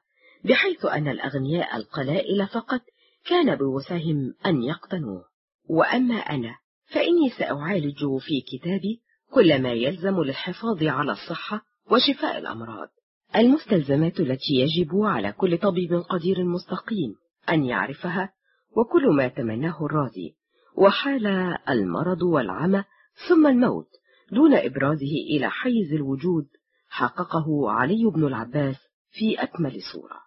وجاء كتابه تحفة علمية رائعة جمعت بين عمق كتاب الحاوي وتماسك كتاب المنصوري ورفع الكتاب إلى السلطان عضد الدولة مؤسس المستشفى الكبير في بغداد ومشجع العلوم الذي من أجله أحصى الصوفي النجوم الثابتة وكان كتابا ملكيا بالفعل كعنوانه الكتاب الملكي ولا يزال يستحق إعجابنا وتقديرنا حتى العصر الذي نعيش فيه. لقد امتازت كتب العربي على أنواعها المختلفة من كتب مختصرة إلى موسوعات ضخمة ومن جداول للطلاب في شكل أسئلة وأجوبة إلى كتب تمهيدية ولوائح جامعة ضمت بين دفتيها كل معارف العصور السابقة والعصور الحاضرة منظمة كأحسن ما يكون تنظيم ومتسلسلة كأحسن ما يكون التسلسل ومشروحة في تفصيل جعل منها ثمرة سائغة في متناول الجميع وكل من سعى وراء العلم. نقول لقد امتازت الكتب هذه بروح علمي أصيل وعبرت عن موهبة منهجية نظامية رائعة وعبقرية خلاقة كانت توضح كل ما استغلق وتفسر كل ما غمض وتمعن في الوصف الدقيق لكل العوارض وأشكالها وتطورها. في النصف الأول من القرن التاسع صور ابن مسكويه صورة شاملة لمرض الجذام دون أن يربطه بغضب السماء أو عقاب الله بل صوره كمرض معد اهتم به أطباء كثيرون غيره كابن الجزار من مدينة القيروان. الذي كتب مفصلا أسبابه وطرق علاجه. والحق يقال إن العاطفة الإنسانية التي كانت رائدة العرب في معالجتهم للمرضى أيا كان نوع المرض وأيا كان خطره لهي مشرفة كل التشريف ولم يعرف لها الأوروبيون مثيلا بل لجأوا إلى معاملة المرضى الذين لا رجاء في شفائهم معاملة الحيوانات الضارية فكانوا يقصونهم عن المجتمع ويرمون بهم في أعماق السجون المظلمة وكأنهم مجرمون أشرار لا خير منهم ولا يستحقون رحمة أو شيئا من العدالة الإنسانية.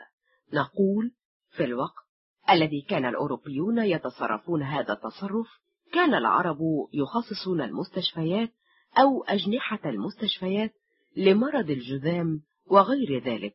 وكان عزل المرضى في أوروبا عن بقية البشر عملا حللته الكنيسة واشترك في تنفيذه رجال الدين ورجال الدولة الأمر الذي كان يدفع بالمريض إلى الشعور بأنه جثة ميت حي أو حي في عداد الأموات. ففي فرنسا كان يمنح المريض بداء الجذام قبل أن تسقط عنه حقوق انتسابه للكنيسة وحقوقه كإنسان بشكل نهائي يمنح قداسا يذهب بموجبه هذا التعيس إلى حفرة في ساحة الكنيسة ويقذفه الكاهن بالتراب ثلاث مرات وكأنه يودع الحياة وداعا أبديا. ثم ينفى إلى بقاع نائية مخصصة لمرضى الجذام وحتى الأوبئة المميتة التي كانت تعيث فسادا مخيفا في أوروبا خلال القرن الرابع عشر كالطاعون فإنها لم تخف العرب ولم يكن لها أية أسباب سحرية أو سماوية بالنسبة إليهم. وفي المغرب العربي كتب أبو القاسم الزهراوي ونجم الجراحة العربية الساطع في قصر الحكم الثاني في قرطبة كتب كتابه الشامل لكل تجاربه الخاصة التصريف لمن عجز عن التأليف وقد مثل القسم الثالث من هذا الكتاب دورا مهما في أوروبا إذ وضع أسس الجراحة الأوروبية وسمى بهذا الفرع من الطب الذي طالما نظر إليه أصحاب الأمر والشأن في البلاد الغربية نظرة احتقار وتسفيه سما به إلى مقام رفيع فأصبحت الجراحة مستقلة بذاتها ومعتمدة في أصولها على علم التشريح. إن كل هذه المؤلفات لأبرع العرب مع الكتاب الملكي أيضا وكتب أعاظم الإغريق والإسكندريين لا يبهت لونها ويقل شأنها أمام كتاب القانون لأمير الأطباء الرئيس ابن سينا. ذلك الكتاب الذي كان له أعظم الأثر في بلاد الشرق وبلاد الغرب على حد سواء قرونا طويلة من الزمن بشكل لم يكن له أي مثيل في تاريخ الطب إطلاقا. وأية عظمة وأية عبقرية هذه التي جمعت كل هذه المعارف النظرية والعملية للطب مع كل فروعها ونظمتها بشكل فريد في نوعه ودبجتها ببراعة هي البلاغة والأصالة بعينهما. فأصبح الكتاب تحقيقا مهما فريدا من نوعه بين كتب الطب في كل العصور كما يقول سيدوهوف.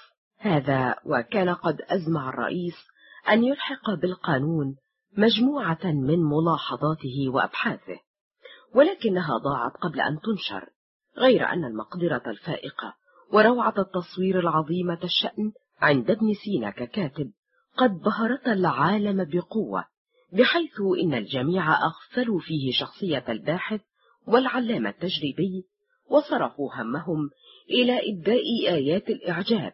فعدوه سيد النظام والشكل ورأوا فيه ما فقدوه في بطل الإغريق جالينوس. لقد رأوا فيه مكمل الجالينية العظيم وقد كان هذا التقدير عن استحقاق.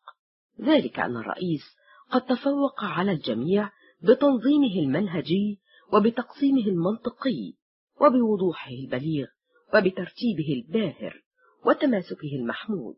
نقول لقد تفوق بهذا كله على كل طرق جالينوس المعقدة حينا والعقيمة أحيانا والمغلوطة غالبا في الكتابة عن بعض الأشياء كحديثه عن الأمزجة وغيرها.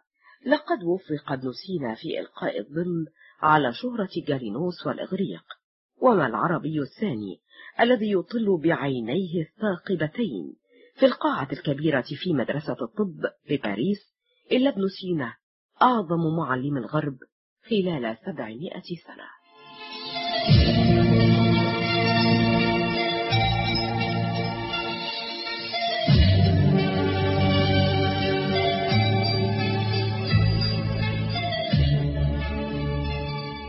هكذا تكلم ابن سينا المعجزة التي حققها العرب المستشرقة الألمانية سيجريد هونكا.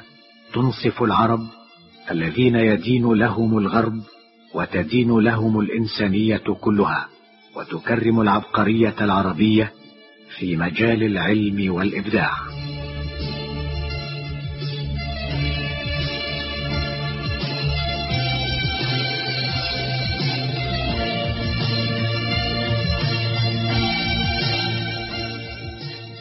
إن سيلا عرما من نتاج الفكر العربي ومواد الحقيقة والعلم وقد نقحته أيد عربية ونظمته وعرضته بشكل مثالي قد اكتسح أوروبا ولو في رداء ركيك من اللغة اللاتينية وغمر أرضها الجافة غمرا فأشبعها كما يشبع الماء الرمال الظمأ.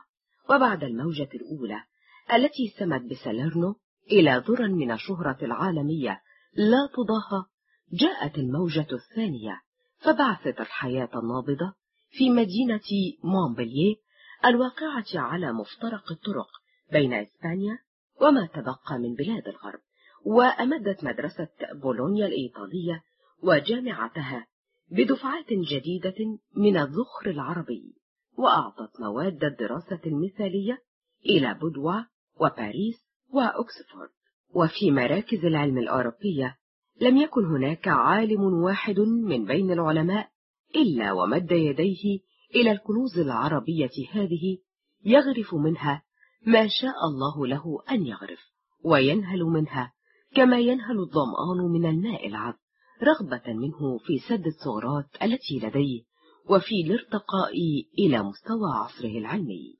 ولم يكن هناك كتاب واحد من بين الكتب التي صدرت في أوروبا آنذاك إلا وقد ارتوت صفحاته بالري العميم من الينابيع العربية وأخذ عنها إيماءاته وظهر فيه تأثيرها واضحا كل الوضوح. ليس فقط في كلماته العربية المترجمة بل في محتواه وأفكاره. فالكتب التي درسها الدارسون واستند إليها الباحثون كانت كتب ابن سينا وأبي القاسم الزهراوي والرازي وابن زهر وحنين بن إسحاق وإسحاق الإسرائيلي. وكما كانت الثقافة اليونانية منهلا للعرب كذلك أصبحت الثقافة اليونانية العربية منهلا للأوروبيين المتعطشين للعلم والمعرفة وأساسا لعلم الطب الأوروبي. ولعل فن الجراحة هو أبلغ دليل على أن لا العرب ولا تراثهم هم المسؤولون عن ضياع الطب الأوروبي في سراديب فلسفية مدرسية ضيقة خانقة. فهذا الفرع بالذات يدين للعرب بتقدمه وصعوده المفاجئ من مرتبة المهن الحقيرة الدنسة التي تكاد تكون بمنزلة مهنة الجلادين والجزارين إلى القمة التي عرفها على أيدي العرب. إذا فإلى العرب وحدهم يعود فضل رفع هذا الفن العظيم إلى المستوى الذي يستحقه وإليهم وحدهم يرجع فضل بقاء هذا العلم فرع الطب الوحيد الذي حقق الآمال وحمل الثمار دون أن يخنقه السرداب أو أن يحبسه عن الانطلاق منطق جدلي. ومهما كانت أساليب الكتب العربية منطقية ومصقولة ومتعشقة لعلم الجدل ككتاب القانون لابن سينا فإنه من الخطأ الكبير أن تلصق بالعرب تهمة ضياع الطب العربي آنذاك في سراديب الجدل والمنطق المدرسي.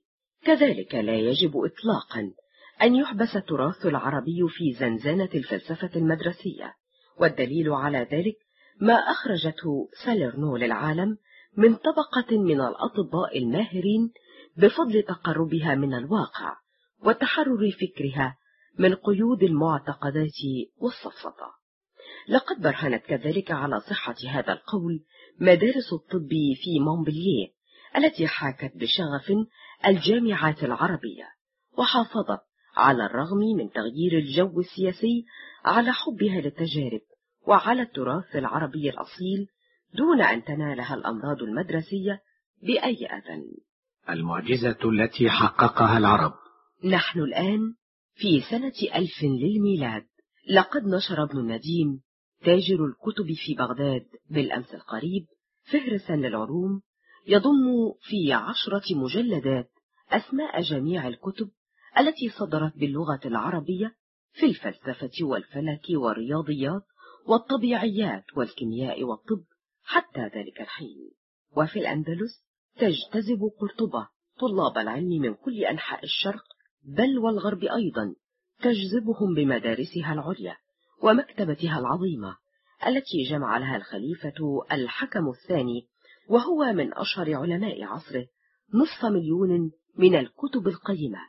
جمعها له عشرات من رجاله وعلق الخليفة بنفسه على هوامش عدد كبير منها قبل وفاته قبل نهاية القرن العاشر بأربعة وعشرين عاما. وفي القاهرة رتب مئات العمال والفنيين في مكتبتي الخليفة مليونين ومئتين من المجلدات وهو يعادل عشرين ضعفا ما حوته مكتبة الإسكندرية الوحيدة في عصرها. إنه لمن المعلوم تماما أنه ليس ثمة أحد في روما. له من المعرفة ما يؤهله لأن يعمل بوابا لتلك المكتبة وأن لنا أن نعلم الناس ونحن في حاجة لمن يعلمنا. إن فاقد الشيء لا يعطيه. هذا ما قاله متحسرا من يعرف الحقيقة تمام المعرفة. أعني به جيربرت فون أورياك الذي ارتقى كرسي البابوية في روما في عام 999 من الميلاد باسم البابا سيلفستروس الثاني. وفي هذا العام نفسه نشر أبو القاسم مبادئ الجراحة التي ظلت شائعة لقرون عدة وشرح البيروني أرسطوطاليس العرب للفكر العالمي دوران الأرض حول الشمس. واكتشف الحسن بن الهيثم قوانين الرؤية وأجرى التجارب بالمرايا والعدسات المستديرة والاسطوانية المخروطية. وبينما كان العالم العربي يسرع في هذا العام نحو قمة عصره الذهبي وقف الغرب مذهولا وقد تولاه الفزع يترقب نهاية العالم عما قريب ويعظ القيصر الشاب أوتو الثالث وهو ابن عشرين ربيعا يعظ الناس فيقول والآن سيأتي المسيح ويحضر الناس ليقتص من هذا العالم. وبينما أوتو الثالث يتشدق بهذه الكلمات الجوفاء كان ابن سينا وهو حين ذاك أيضا فتى في العشرين من عمره قد بدأ يملأ الدنيا بأنباء انتصاراته العلمية الباهرة. إن هذه القفزة السريعة المدهشة في سلم الحضارة التي قفزها أبناء الصحراء والتي بدأت من اللاشيء لهي ظاهرة جديرة بالاعتبار في تاريخ الفكر الإنساني وإن انتصاراتهم العلمية المتلاحقة التي جعلت منهم سادة للشعوب المتحضرة في هذا العصر لفريدة في نوعها لدرجة تجعلها أعظم من أن تقارن بغيرها وتدعونا هنا أن نقف هنيهة متأملين. كيف حدث هذا؟ وكيف أمكن لشعب لم يمثل من قبل دورا حضاريا أو سياسيا يذكر أن يقف مع الإغريق في فترة وجيزة على قدم المساواة إن ما حققه العرب. لم تستطع أن تحققه شعوب كثيرة أخرى كانت تمتلك من مقومات الحضارة ما قد كان يؤهلها لهذا. بيزنطة وريثة الحضارتين الشرقية والإغريقية بقيت على جهالتها مع أنها بلغتها اليونانية كانت أقرب الناس إلى الحضارة الإغريقية والسوريون هم تلامذة الإغريق. كان لهم من الحضارة قبل الإسلام حظ وفير. ولقد نقلوا عن طريق الترجمة كثيرا من أعمال الإغريق إلى لغتهم ولكنهم أيضا كبيزنطة. فشلوا في أن يجعلوا مما اقتبسوه عن الإغريق بذرة لحضارة تزدهر كما فعل العرب فيما بعد. ولم تكن فارس التي اقتبست من حضارات الصين والهند والإغريق بأسعد حظا من بيزنطة أو سوريا. وبرغم تحسن الحالة الاقتصادية في تلك البلاد ورعاية الدولة للعلوم والعلماء فإنه لم يتح لحضارة تلك البلاد أن تصبح حضارة مبتكرة مؤثرة إلا في جو عقلي آخر وفي ثنايا حضارة ثانية أنجح وهي الحضارة العربية. لم يأتي خلفاء الإغريق على عرش الحضارة من بيزنطة أو من سوريا ولم يأتوا من فارس. حلقة الاتصال بين حضارتي الشرق والغرب. بل أتى سادة الحضارة الجدد من قلب الصحراء الجدباء ليتبوأوا فجأة مركز الزعامة بين حضارات العالم بلا منازع مدة ثمانية قرون. وبهذا ازدهرت حضارتهم أكثر من حضارة الإغريق أنفسهم. الآن يطرح علينا هذا السؤال نفسه طالبا منا إجابة شافية.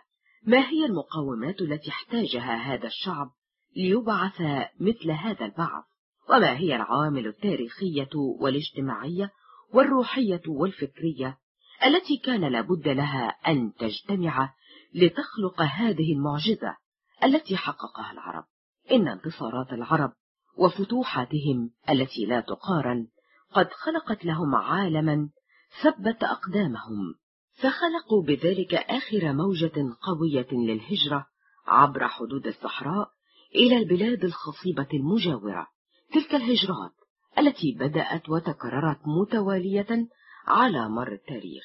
ولعل من أهم عوامل انتصارات العرب هو ما فوجئت به الشعوب من سماحتهم حتى إن الملك الفارسي كيروس نفسه قال إن هؤلاء المنتصرين لا يأتون كمخربين فما يدعيه بعضهم من اتهامهم بالتعصب والوحشية إن هو إلا مجرد أسطورة من نسج الخيال. تكذبها آلاف من الأدلة القاطعة عن تسامحهم وإنسانيتهم في معاملتهم مع الشعوب المغلوبة. والتاريخ لا يقدم لنا في صفحاته الطوال إلا عددا ضئيلا من الشعوب التي عاملت خصومها والمخالفين لها في العقيدة بمثل ما فعل العرب وكان لمسلكهم هذا أطيب الأثر مما أتاح للحضارة العربية أن تتغلغل بين تلك الشعوب بنجاح لم تحظ به الحضارة الإغريقية ببريقها الزائف ولا الحضارة الرومانية بعنفها في فرض إرادتها بالقوة.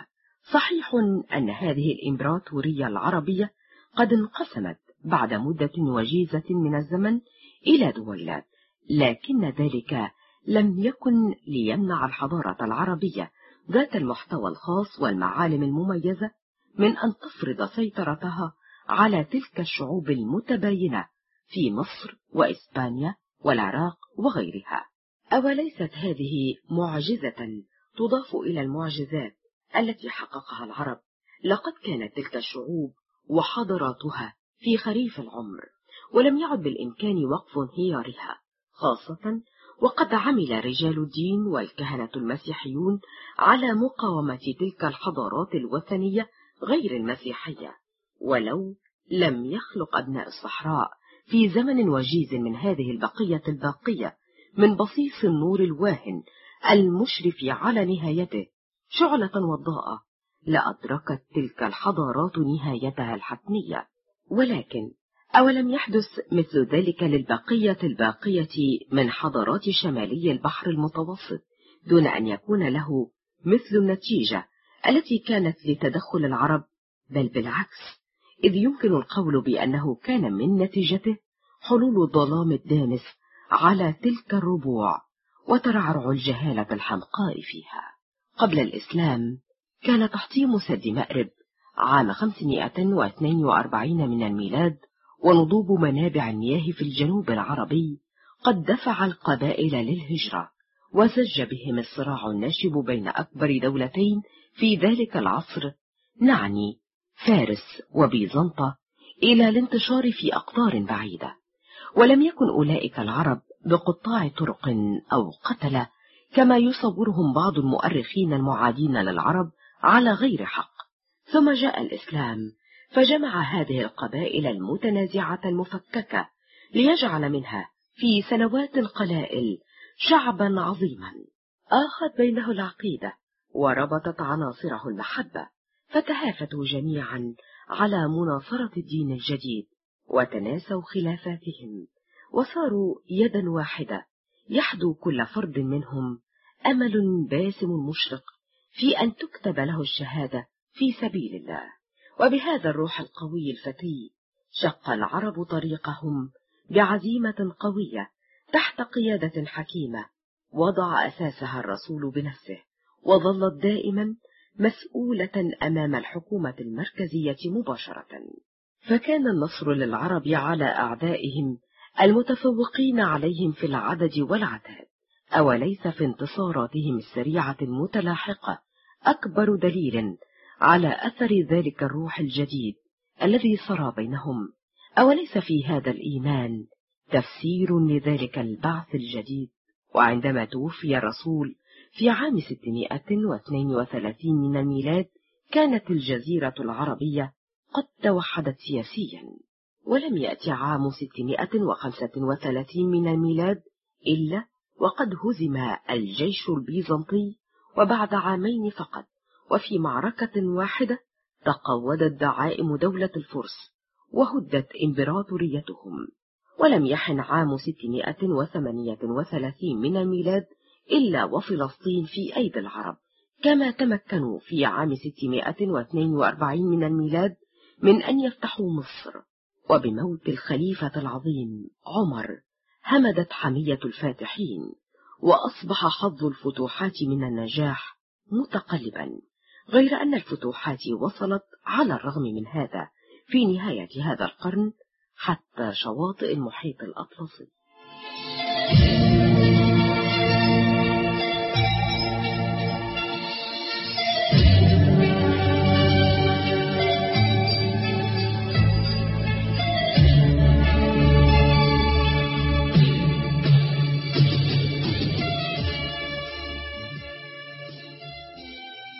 منهج العرب هو منهج المنتصرين منهج الإسلام العظيم. وبهذا المنهج استطاع العربي عبر التاريخ أن يكون أبلغ سفير وداعية لدينه. لا بالتبشير وإيفاد البعثات وإنما بخلقه الكريم وسلوكه الحميد. سيجريد هونكا والفصل الثالث من شمس العرب تشرق على الغرب.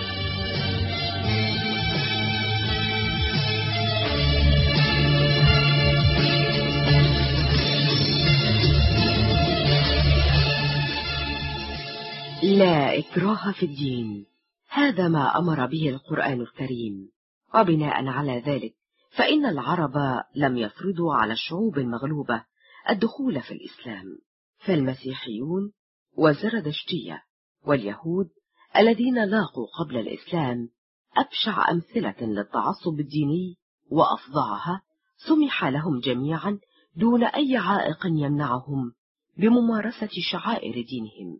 وترك المسلمون لهم بيوت عبادتهم وأديرتهم وكهنتهم وأحبارهم دون أن يمسوهم بأدنى أذى. أوليس هذا منتهى التسامح؟ أين روى التاريخ مثل تلك الأعمال؟ ومتى؟ ومن ذا الذي لم يتنفس الصعداء بعد الاضطهاد البيزنطي الصارخ وبعد فظائع الإسبان واضطهادات اليهود؟ إن السادة والحكام المسلمين الجدد لم يزجوا بأنفسهم في شؤون تلك الشعوب الداخلية فبطريرق بيت المقدس يكتب في القرن التاسع لأخيه بطريرق القسطنطينية عن العرب يقول إنهم يمتازون بالعدل ولا يظلموننا البتة وهم لا يستخدمون معنا أي عنف. لقد أعطى العرب لمن يعتنق الإسلام من شعوب البلدان التي فتحوها حرية الديانة وحريتهم كمواطنين ما داموا يؤدون فقط ضريبة الرأس ويطيعون حكامهم. فلقد أتى هؤلاء ليحكموا وليس لجذب الناس إلى الدين وجعلهم أندادا. لقد عصر المنتصرون على الشعوب المغلوبة دخول الإسلام حتى لا يقللوا دخلهم من الضرائب التي كان يدفعها من لم يدخل في الإسلام. ولكن هذه الشعوب هي التي شاءت الدخول في الإسلام ليفيدوا من المزايا المادية والاجتماعية التي تمتع بها المسلمون ودون أي إجبار على انتحال الدين الجديد. اختفى معتنق المسيحية. اختفاء الجليد تشرق عليه الشمس بدفئها ولم تظهر أي عصبية دينية أو إرغام على انتحال الإسلام إلا فيما بعد وتحت تأثير عوامل أخرى لا تمت إلى الدين بصلة وتسامح العرب هذا له أساس آخر يختلف تماما عما فعله الرومان أخيرا من إفساح مكان في سوق روما لكل إله من آلهة الأقاليم المختلفة. فحلم العرب وشهامتهم حتى مع أعدائهم والمخالفين لهم في العقيدة ليست بجديدة عليهم فجذورها تمتد بالفتى العربي إلى ما قبل عصر الإسلام.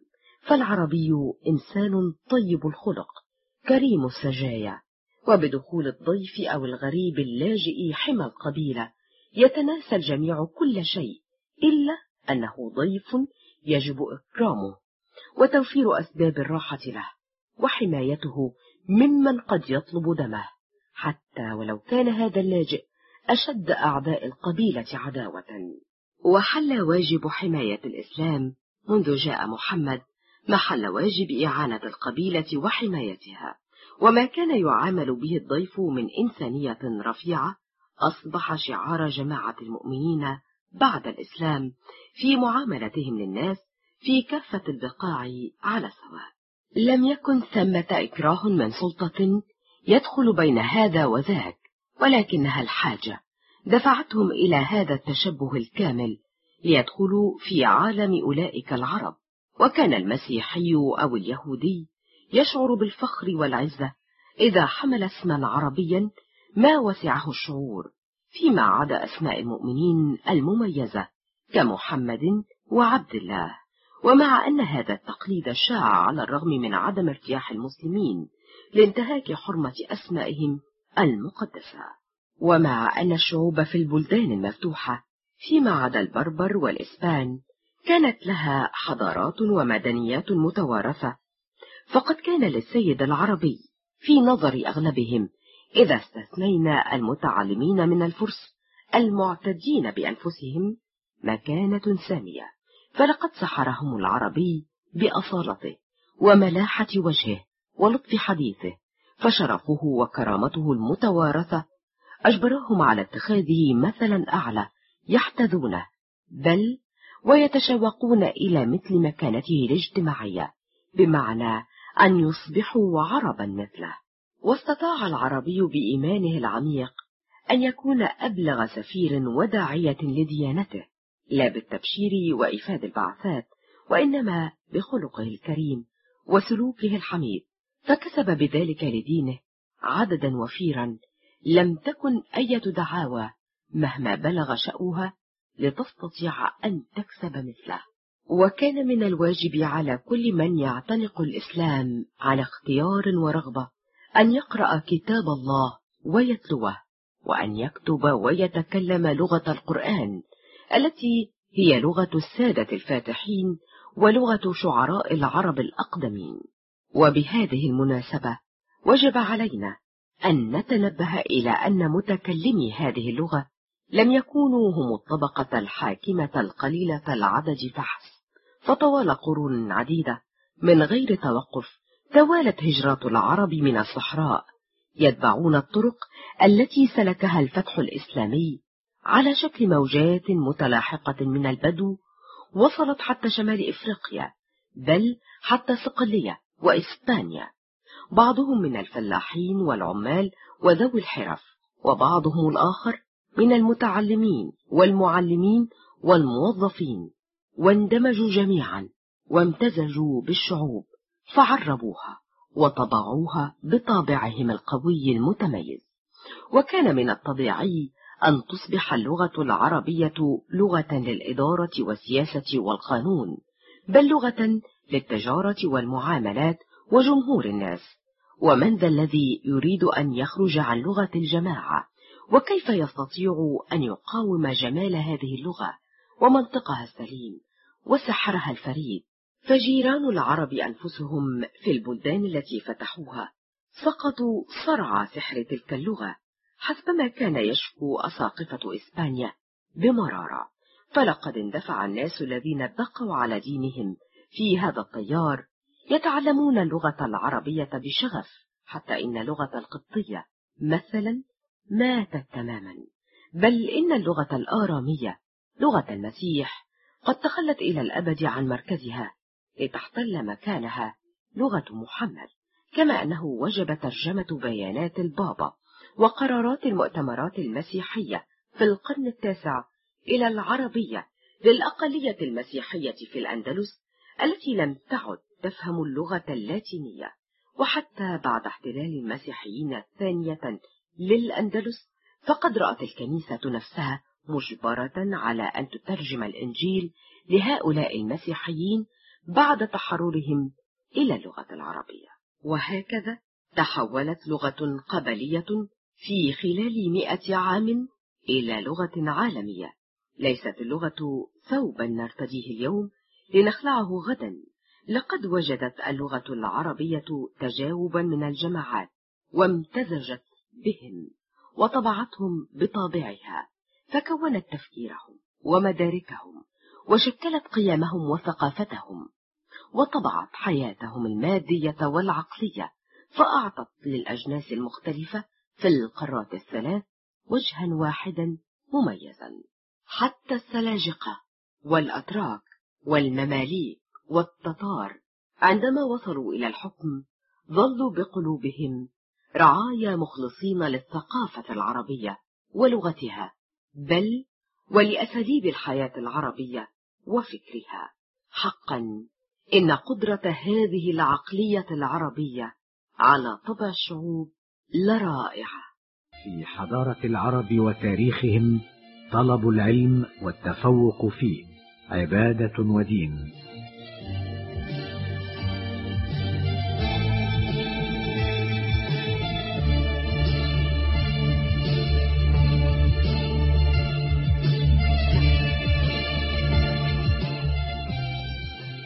لقد أوصى محمد كل مؤمن رجلا كان أو امرأة بطلب العلم وجعل من ذلك واجبا دينيا فهو الذي يقول للمؤمنين اطلبوا العلم من المهد إلى اللحد.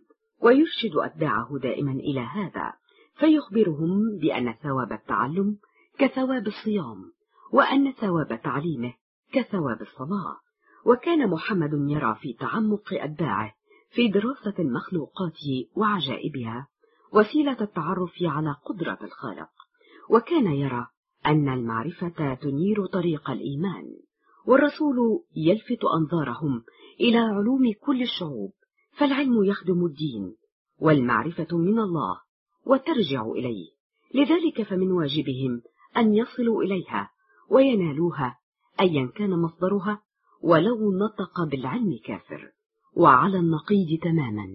يتساءل بولس الرسول مقرا ألم يصف الرب المعرفة الدنيوية بالغباوة؟ مفهومان مختلفان. بل عالمان منفصلان تماما.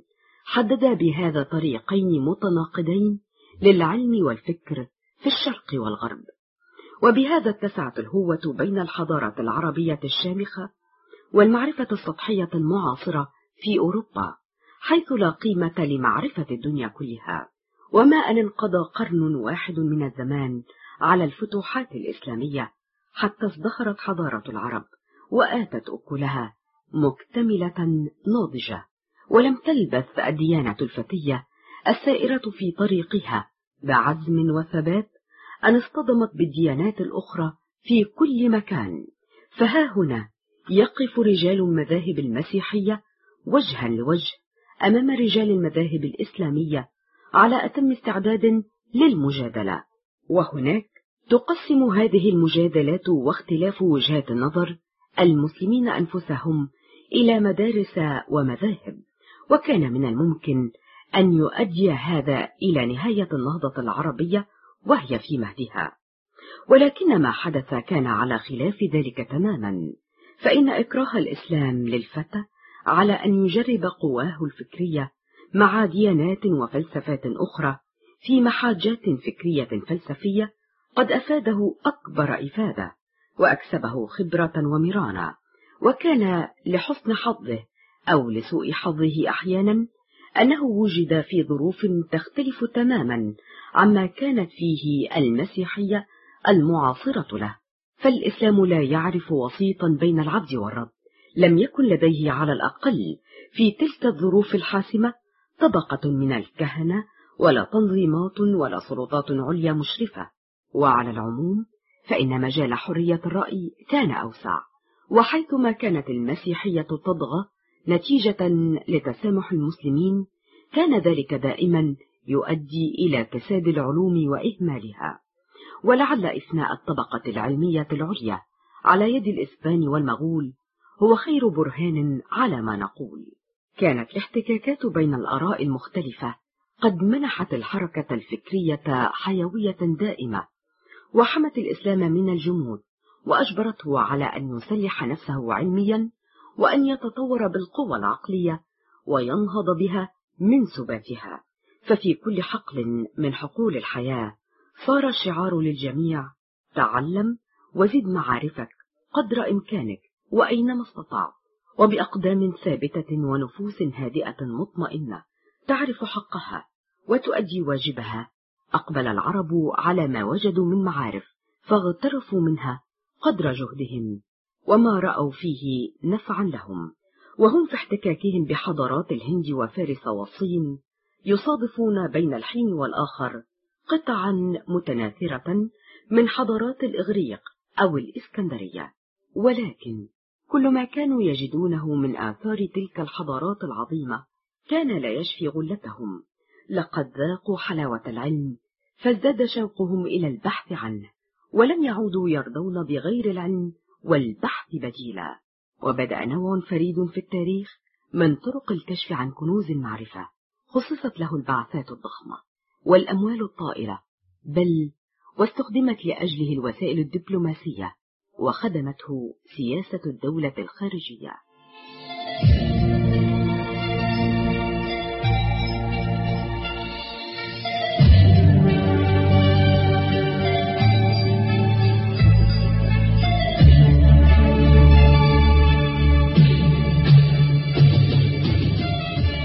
الكتاب والمكتبات في حياة العرب.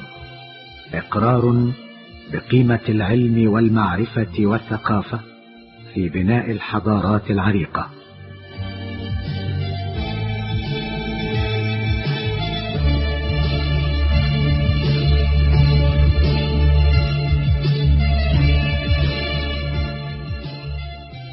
لقد أقبل العرب على اقتناء الكتب إقبالا منقطع النظير يشبه إلى حد كبير شغف الناس في عصرنا هذا باقتناء السيارات والثلاجات وأجهزة التلفزيون بعد الدمار الذي أصابهم إبان الحرب العالمية فحرمهم طويلا من متع الحياة. فأصبحت الكتب هي مطلب كل من يستطيع تحمل نفقات الحصول عليها. وأقبل الناس في البلدان العربية على اقتنائها بلهفة متزايدة. لم يعرف لها التاريخ من قبل مثيلا. وكما يقاس ثراء الناس اليوم بمدى ما يملكون من عربات فاخرة مثلا قدر الناس في ذلك العصر. الممتد من القرن التاسع حتى القرن الثالث عشر قدروا الثراء بمدى ما يقتنى من كتب أو مخطوطات ولم يكن الخليفة بتشجيع من وزرائه من البرامكة ليهدي الجماهير هدية تتفق مع مزاجهم أجمل من إنشائه مكتبة ضخمة في بغداد. عرفت بدار الحكمة ونمت دور الكتب في كل مكان. نمو العشب في الأرض الطيبة. ففي عام 891 من الميلاد يحصي مسافر عدد دور الكتب العامة في بغداد بأكثر من مئة.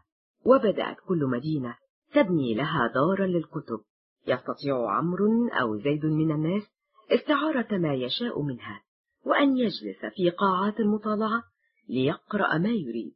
كما ويجتمع فيها المترجمون والمؤلفون في قاعات خصصت لهم يتجادلون ويتناقشون كما يحدث اليوم في أرقى الأندية العلمية. فمكتبة صغيرة كمكتبة النجف في العراق كانت تحوي في القرن العاشر أربعين ألف مجلد بينما لم تحوي أديرة الغرب سوى اثني عشر كتابا ربطت بالسلاسل خشية ضياعها. ويحتاج تصنيف الكتب الموجودة في مدينة الري إلى عشرة فهارس كبيرة وكان لكل مسجد مكتبته الخاصة بل إنه كان لكل مستشفى يستقبل زواره قاعة فسيحة صفت على رفوفها الكتب الطبية الحديثة الصدور تباع لتكون مادة لدراسة الطلاب ومرجعا للأطباء يقفون منه على آخر ما وصل إليه العلم الحديث. ولقد جمع نصير الدين الطوسي لمرصده في مراغة أربعمائة ألف مخطوطة.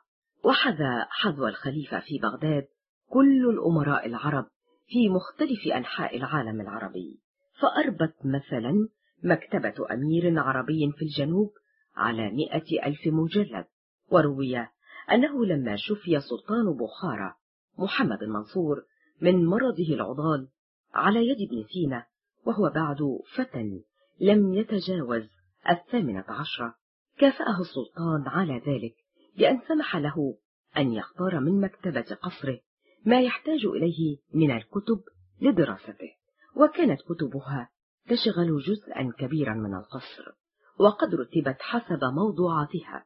ويكتب ابن سينا عن ذلك الحديث فيقول وهناك رأيت كتبا لم يسمع أغلب الناس حتى بأسمائها ولم يكد ابن سينا يغادر قصر السلطان حتى اشتعلت النيران فيه فقضت على هذه الكنوز العلمية وتهامس أعداؤه وحساده قائلين إنه هو الذي أشعل النار فيها بعدما قرأها ليدعي فيما بعد أن ما عنده من علم إنما هو من أبحاثه الخاصة ولا يستطيع أحد أن يقارن نفسه بالخليفة العزيز في القاهرة حتى خليفة قرطبة الذي بعث رجاله وسماسرته في كل أنحاء الشرق ليجلبوا له الكتب فيزيد روائع مكتبته أن له أن يصل إلى ما فعله العزيز. لقد حوت مكتبة العزيز مليونا وستمائة ألف مجلد فكانت بذلك أجمل وأكمل دار للكتب ضمت ستة آلاف وخمسمائة مخطوطة في الرياضيات وثمانية عشرة ألف مخطوطة في الفلسفة. ولم يمنع هذا قط ابنه من بعده حين اعتلى العرش من أن يبني مكتبة ضخمة فيها ثمانية عشر قاعة للمطالعة إلى جوار المكتبة القديمة. هل نستطيع الآن أن نعرف أين تعلم القيصر فريدريك الثاني أن يصحب معه في جولاته؟ الكتب على ظهر الجمال أعتقد أن الإجابة واضحة. نعم على يد أساتذته العرب. أين هي اليوم؟ تلك المكتبات الخاصة التي تضم عشرين أو ثلاثين ألفا من الكتب كالتي كان يملكها ابن المطران طبيب صلاح الدين أو الكيميائي ابن التلميذ أو المؤرخ ابن القسطي. كتب لم تكن مطبوعة على آلة بل نسخت باليد وبذل فيها كاتبوها مجهودا مضنيا دام أشهرا طويلة بل وأحيانا بضع سنوات. ولم تكن تلك الكتب رخيصة الثمن فقد تقاضى ابن الهيثم مثلا خمسة وسبعين درهما أجرا لنسخ مجلد من مجلدات إقليدس وهو مبلغ لا يستهان به. عاش منه ابن الهيثم ستة أشهر. ورب إنسان يقول إن هذا ليس بالشيء العجيب الذي يسترعي الانتباه. ويحتاج فيه الكاتب كل هذا الاستطراد في الوصف والتأكيد بالتكرار. فلقد وجدت في كل عصر من العصور تلك الحفنة من العلماء التي تهتم بالكتب هذا الاهتمام وإن لم يكن بهذا القدر مثل العرب. ولكن نرد على هؤلاء بأن عشق الكتب لم يكن وقفا على حفنة من العلماء فقط بل كان هواية العرب على اختلاف طبقاتهم. فكل متعلم من أكبر كبراء الدولة إلى بائع الفحم ومن قاضي المدينة إلى مؤذن المسجد هو زبون دائم عند بائع الكتب. إن متوسط ما كانت تحتويه مكتبة خاصة لعربي في القرن العاشر كان أكثر مما تحويه كل مكتبات الغرب مجتمعة.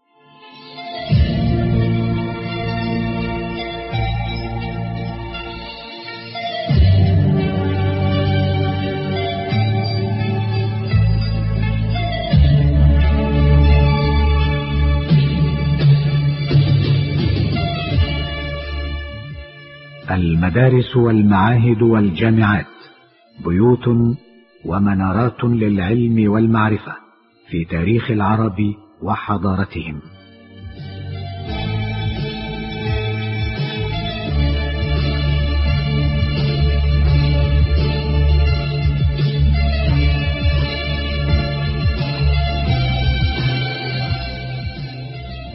لو أردنا دليلا آخر على مدى الهوة العميقة التي كانت تفصل الشرق عن الغرب لكفانا أن نعرف أن نسبة 95%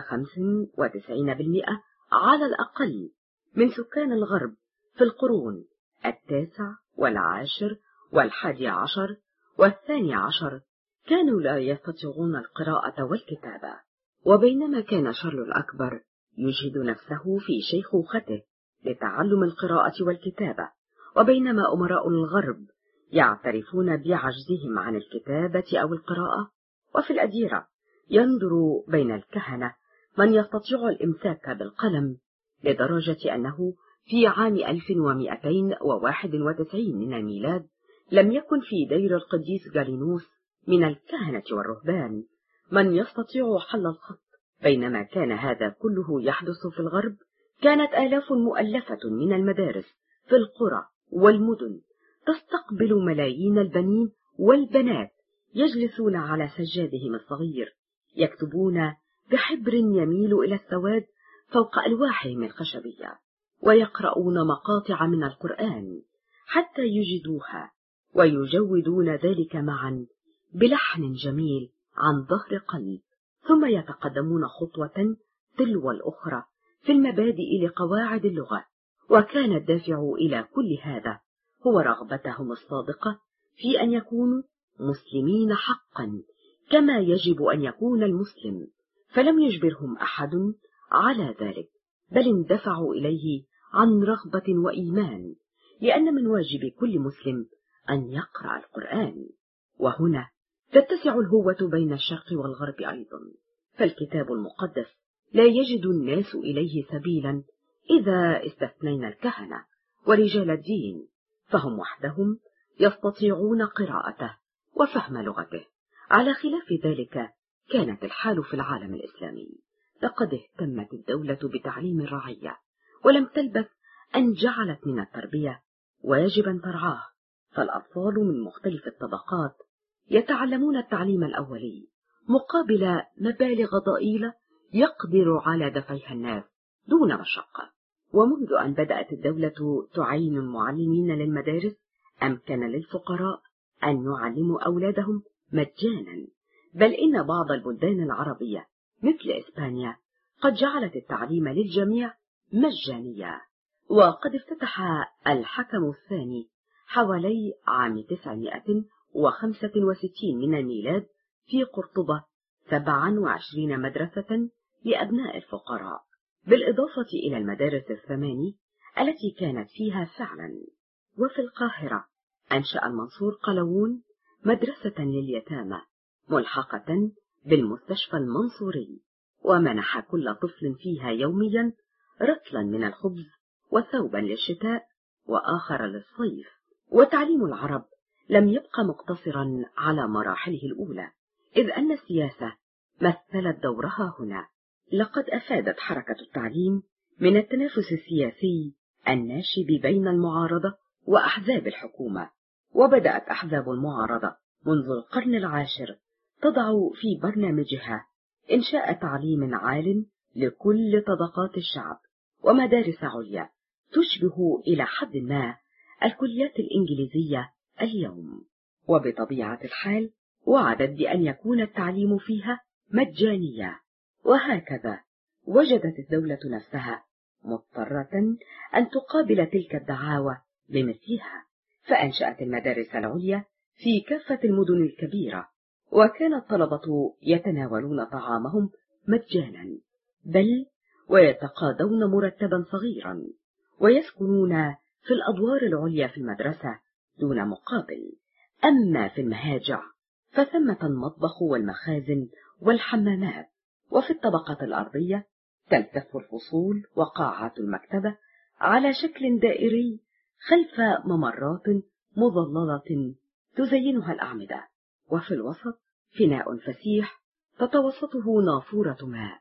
هنا يتعلم شباب العرب الطموح القرآن وقواعد اللغة والديانة والخطابة والأدب والتاريخ والجغرافيا والمنطق والفلك والرياضة ويساهم الطلاب في المناقشات والمناظرات ويعيد معهم دروسهم مساعدون من طلبة الصفوف المتقدمة أو من الخريجين. وتبدو هذه المدارس كخلايا النحل الدائبة النشاط تخرج للجميع شهدا حلوا فيه شفاء للناس ولتقدم قادة للعلم والسياسة. ويحدثنا أحد أساتذة تلك المدارس عن رحلة رسمية قام بها في أحد البلدان العربية فيقول لم أذهب إلى مدينة أو قرية إلا ووجدت فيها طالبا من طلابي يتبوأ مركزا مهما وكثير من الفلاحين كانوا يسلمون أولادهم إلى معلمين في المدينة فيأخذ المعلم الصبي إلى منزله ويتعهد بإعداده حسب ما أوتي من ذكاء لإحدى وظائف الدولة ويقدم الوالد مقابل ذلك مبلغا من المال أو كمية من المواد التموينية. وبعض الآباء كان يحضر المدرسين إلى منزله لتدريس أولاده. فطفل موهوب كابن سينا مثلا ما كانت لتكفيه دراسة في المدرسة وهو الذي حفظ القرآن وعددا من الكتب الدينية ولم يتجاوز العاشرة من عمره. فبعد أن تعلم الصبي مبادئ القانون على يد معلم خاص وتعلم الحساب على يد أحد تجار الفحم استدعى له أبوه معلما يدعى أبا عبد الله. كان يدعي أنه فيلسوف وبدأ المعلم مع الصبي دروسه ولكن الفتى كان أذكى من أستاذه وكان يجيب على الأسئلة إجابات يجهلها مدرسه. وعندما بدأ معا في دراسة المنطق ظهر لابن سينا جليا أن المدرس لا يفقه منه شيئا. وشرع ابن سينا يدرس على نفسه بمعاونة الكتب فقرأ لإقليدس بمفرده بعد أن شرح له مدرسه خمس قواعد أو ستا.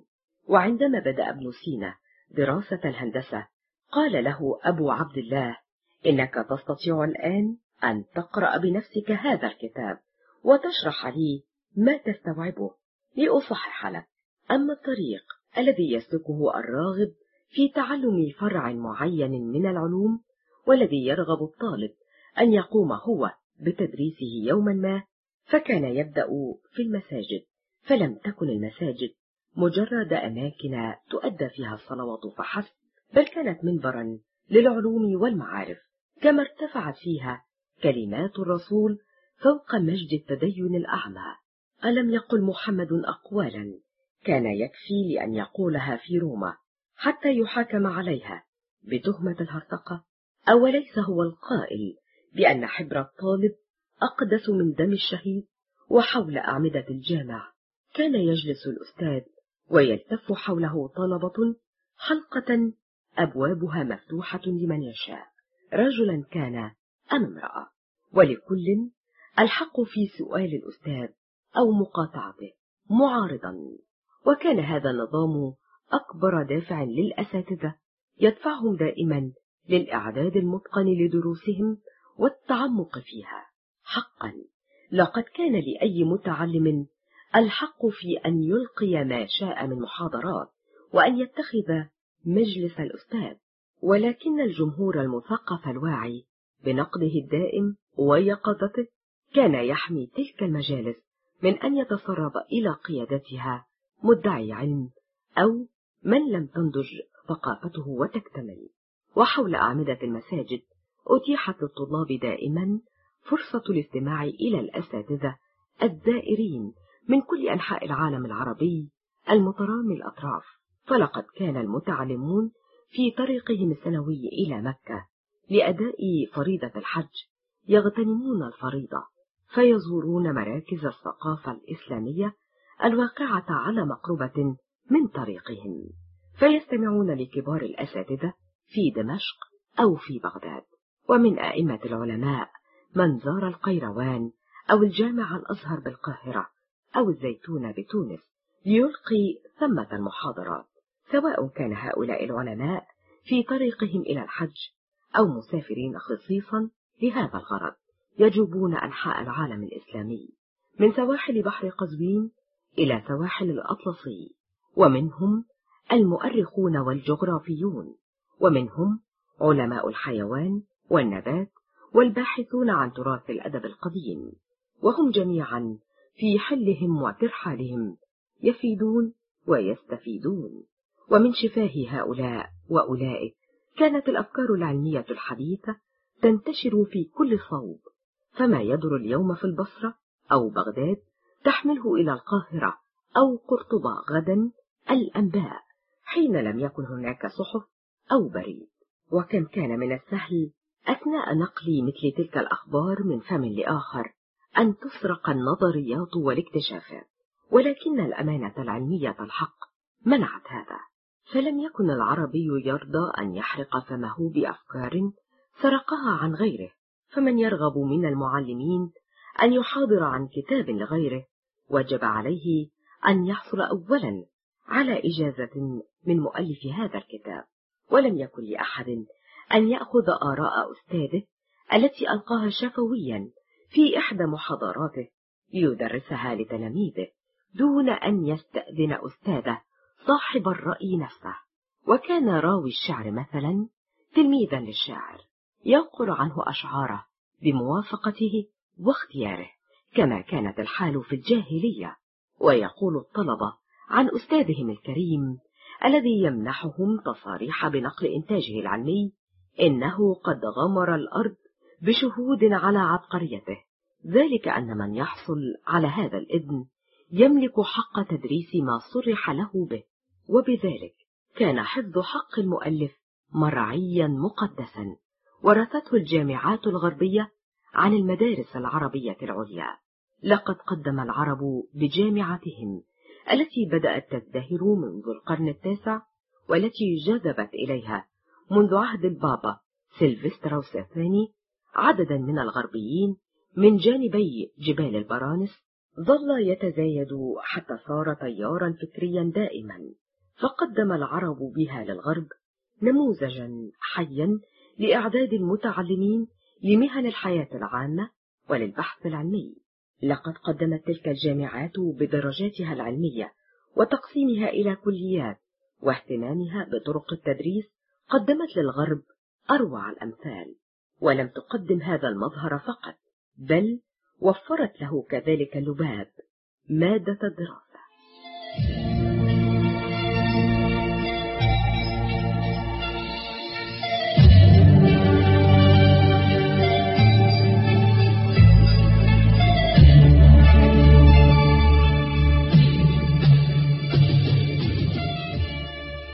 في عصر الإسلام وفي ظلاله وتحت حكمه العادل تحولت الأندلس بكل مدنها إلى زينة الدنيا علما ونهضة وعدلا وحضارة. المستشرقة الألمانية سيجريد هونكا في كتابها شمس العرب تشرق على الغرب.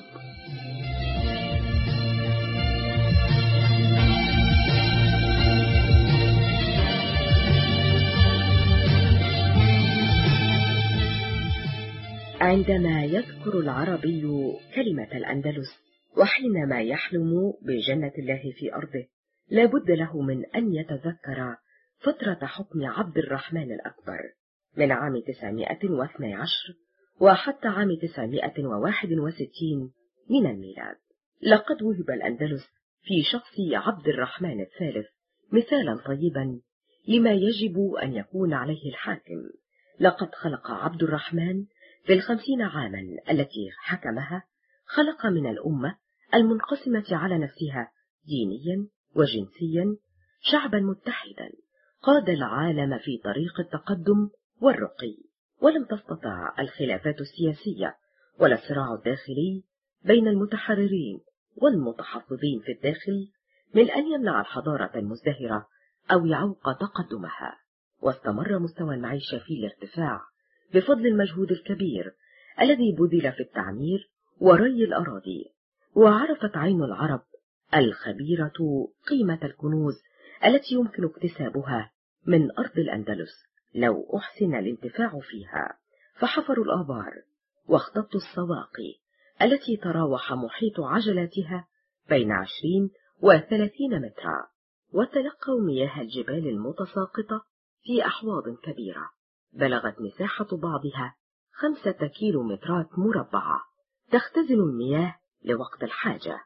تخرج في قنوات ضخمة توزعها على الحقول حسب الحاجة. وهكذا. عمروا مرتفعات وسفوح جبال. ما كان أحد يظن أنه يمكن أن يستفاد منها في الزراعة لجفافها الدائم. وبفضل كل تلك الجهود في الزراعة كانت الأرض زمن عبد الرحمن الثالث تنتج ثلاثة أو أربعة مواسم كل عام واهتم الشعب العربي خاصة بتربية الحيوان وهو الذي ألف طوال حياته الإبل والخيل وكان العرب أول من أجرى التجارب ومارس التفريخ الصناعي مما نعرفه نحن اليوم في القرن العشرين.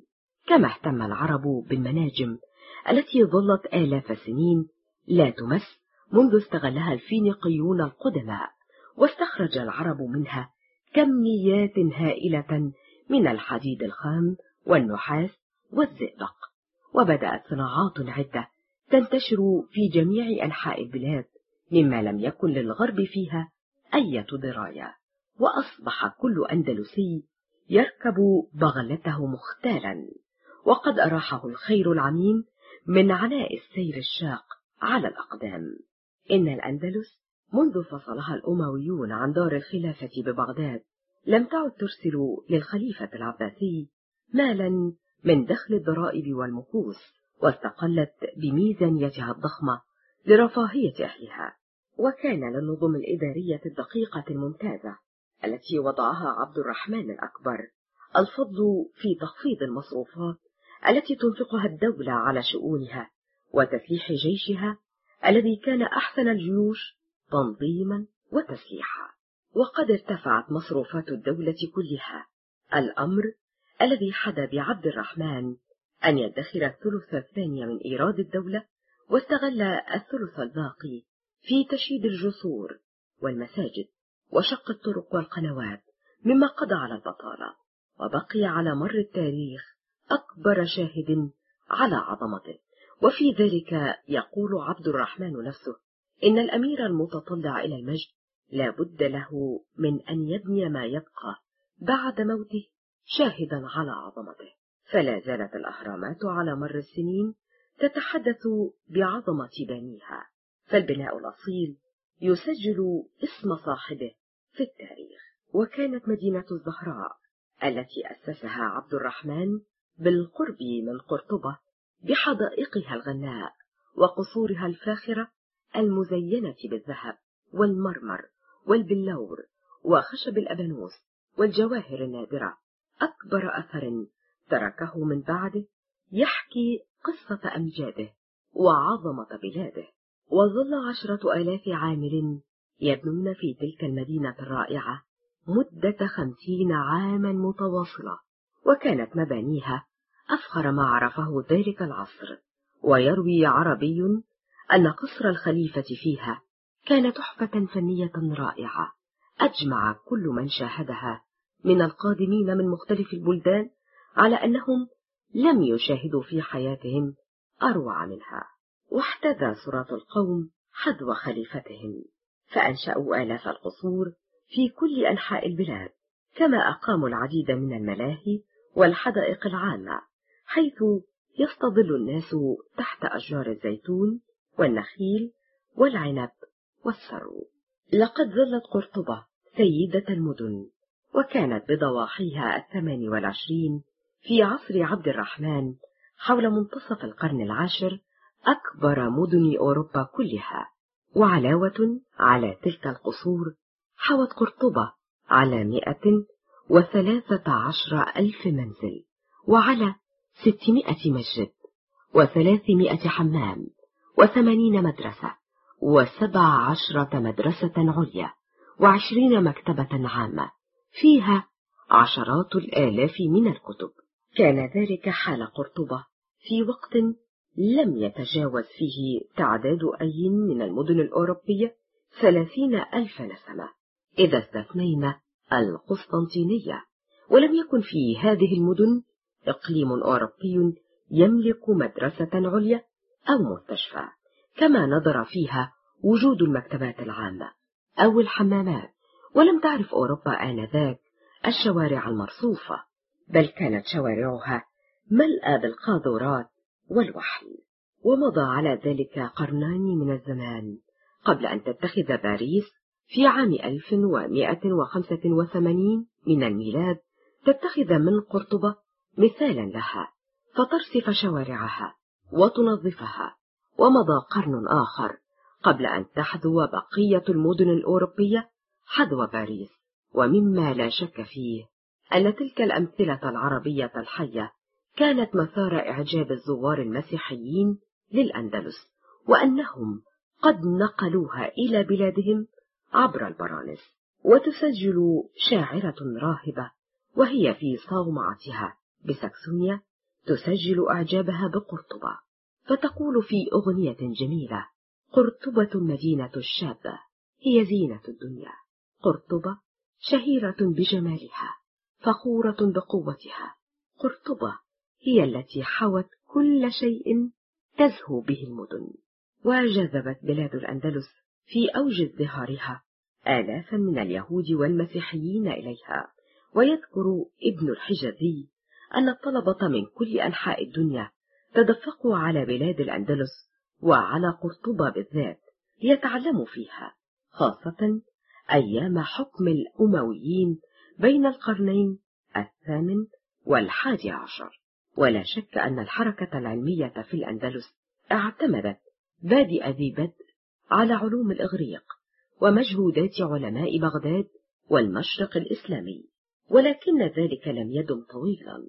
فلم تلبث الأندلس أن استقلت فكريا ولمعت في سمائها أسماء عريضة لعلماء فطاحل أمثال الفيلسوف الكبير ابن رشد وابن زهر وابن طفيل الذي ترجمت كتبه إلى عدد كبير من اللغات الأوروبية وابن باجة وابن البيطار وابن فرناس وابن الخطيب والفيلسوف العالمي ابن خلدون. مؤسسي علم الاجتماع والعالم الصوفي ابن عربي وابن سبعين وغيرهم من الأعلام. وكان للحكم الثاني أكبر الفضل في بدء تلك الحركة العلمية فقد اهتم اهتماما كبيرا بتثقيف شعبه.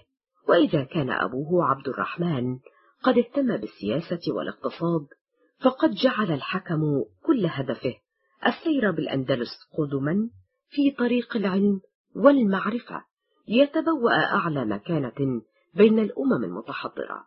ولا نعني أن أسلاف الحكم لم يهتموا بالحركة العلمية. لقد كانوا هم الذين جعلوا من كل مسجد مدرسة وأنشأوا في كل حي دارا للكتب وزودوها بمئات الألوف من الكتب التي جعلوها في متناول الجميع. ولكننا نعني أن الحكم قد بلغ الذروة بما قدمه للعلم وللعلماء.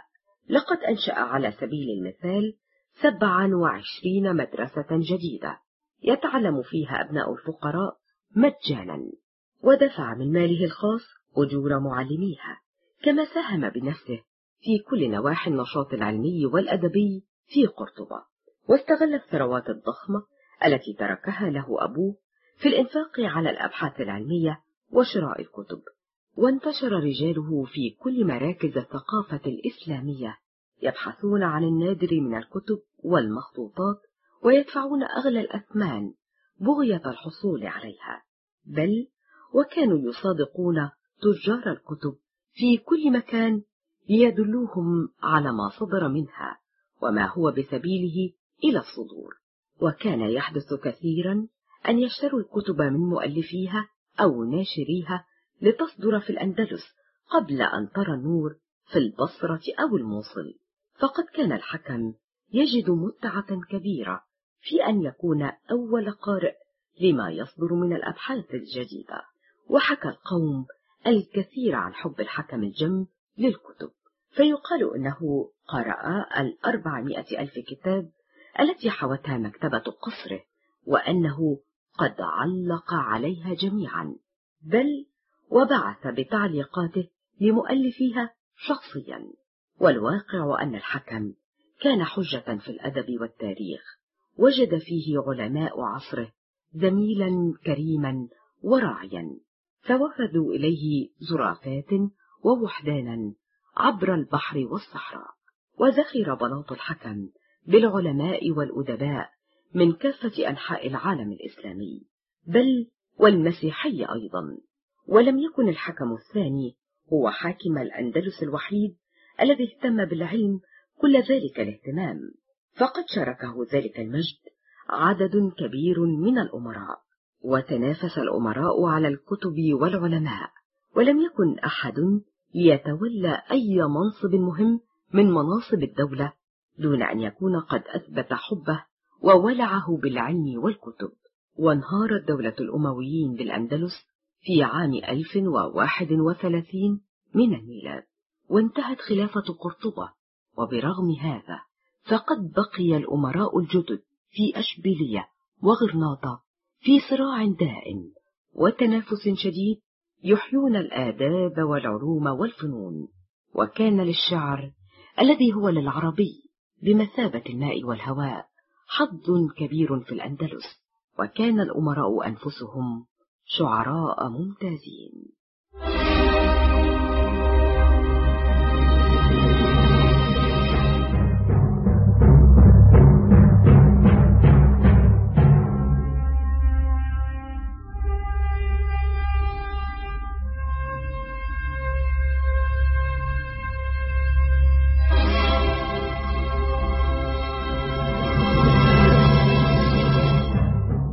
قدم لكم المجمع الثقافي في أبو ظبي الكتاب المسموع.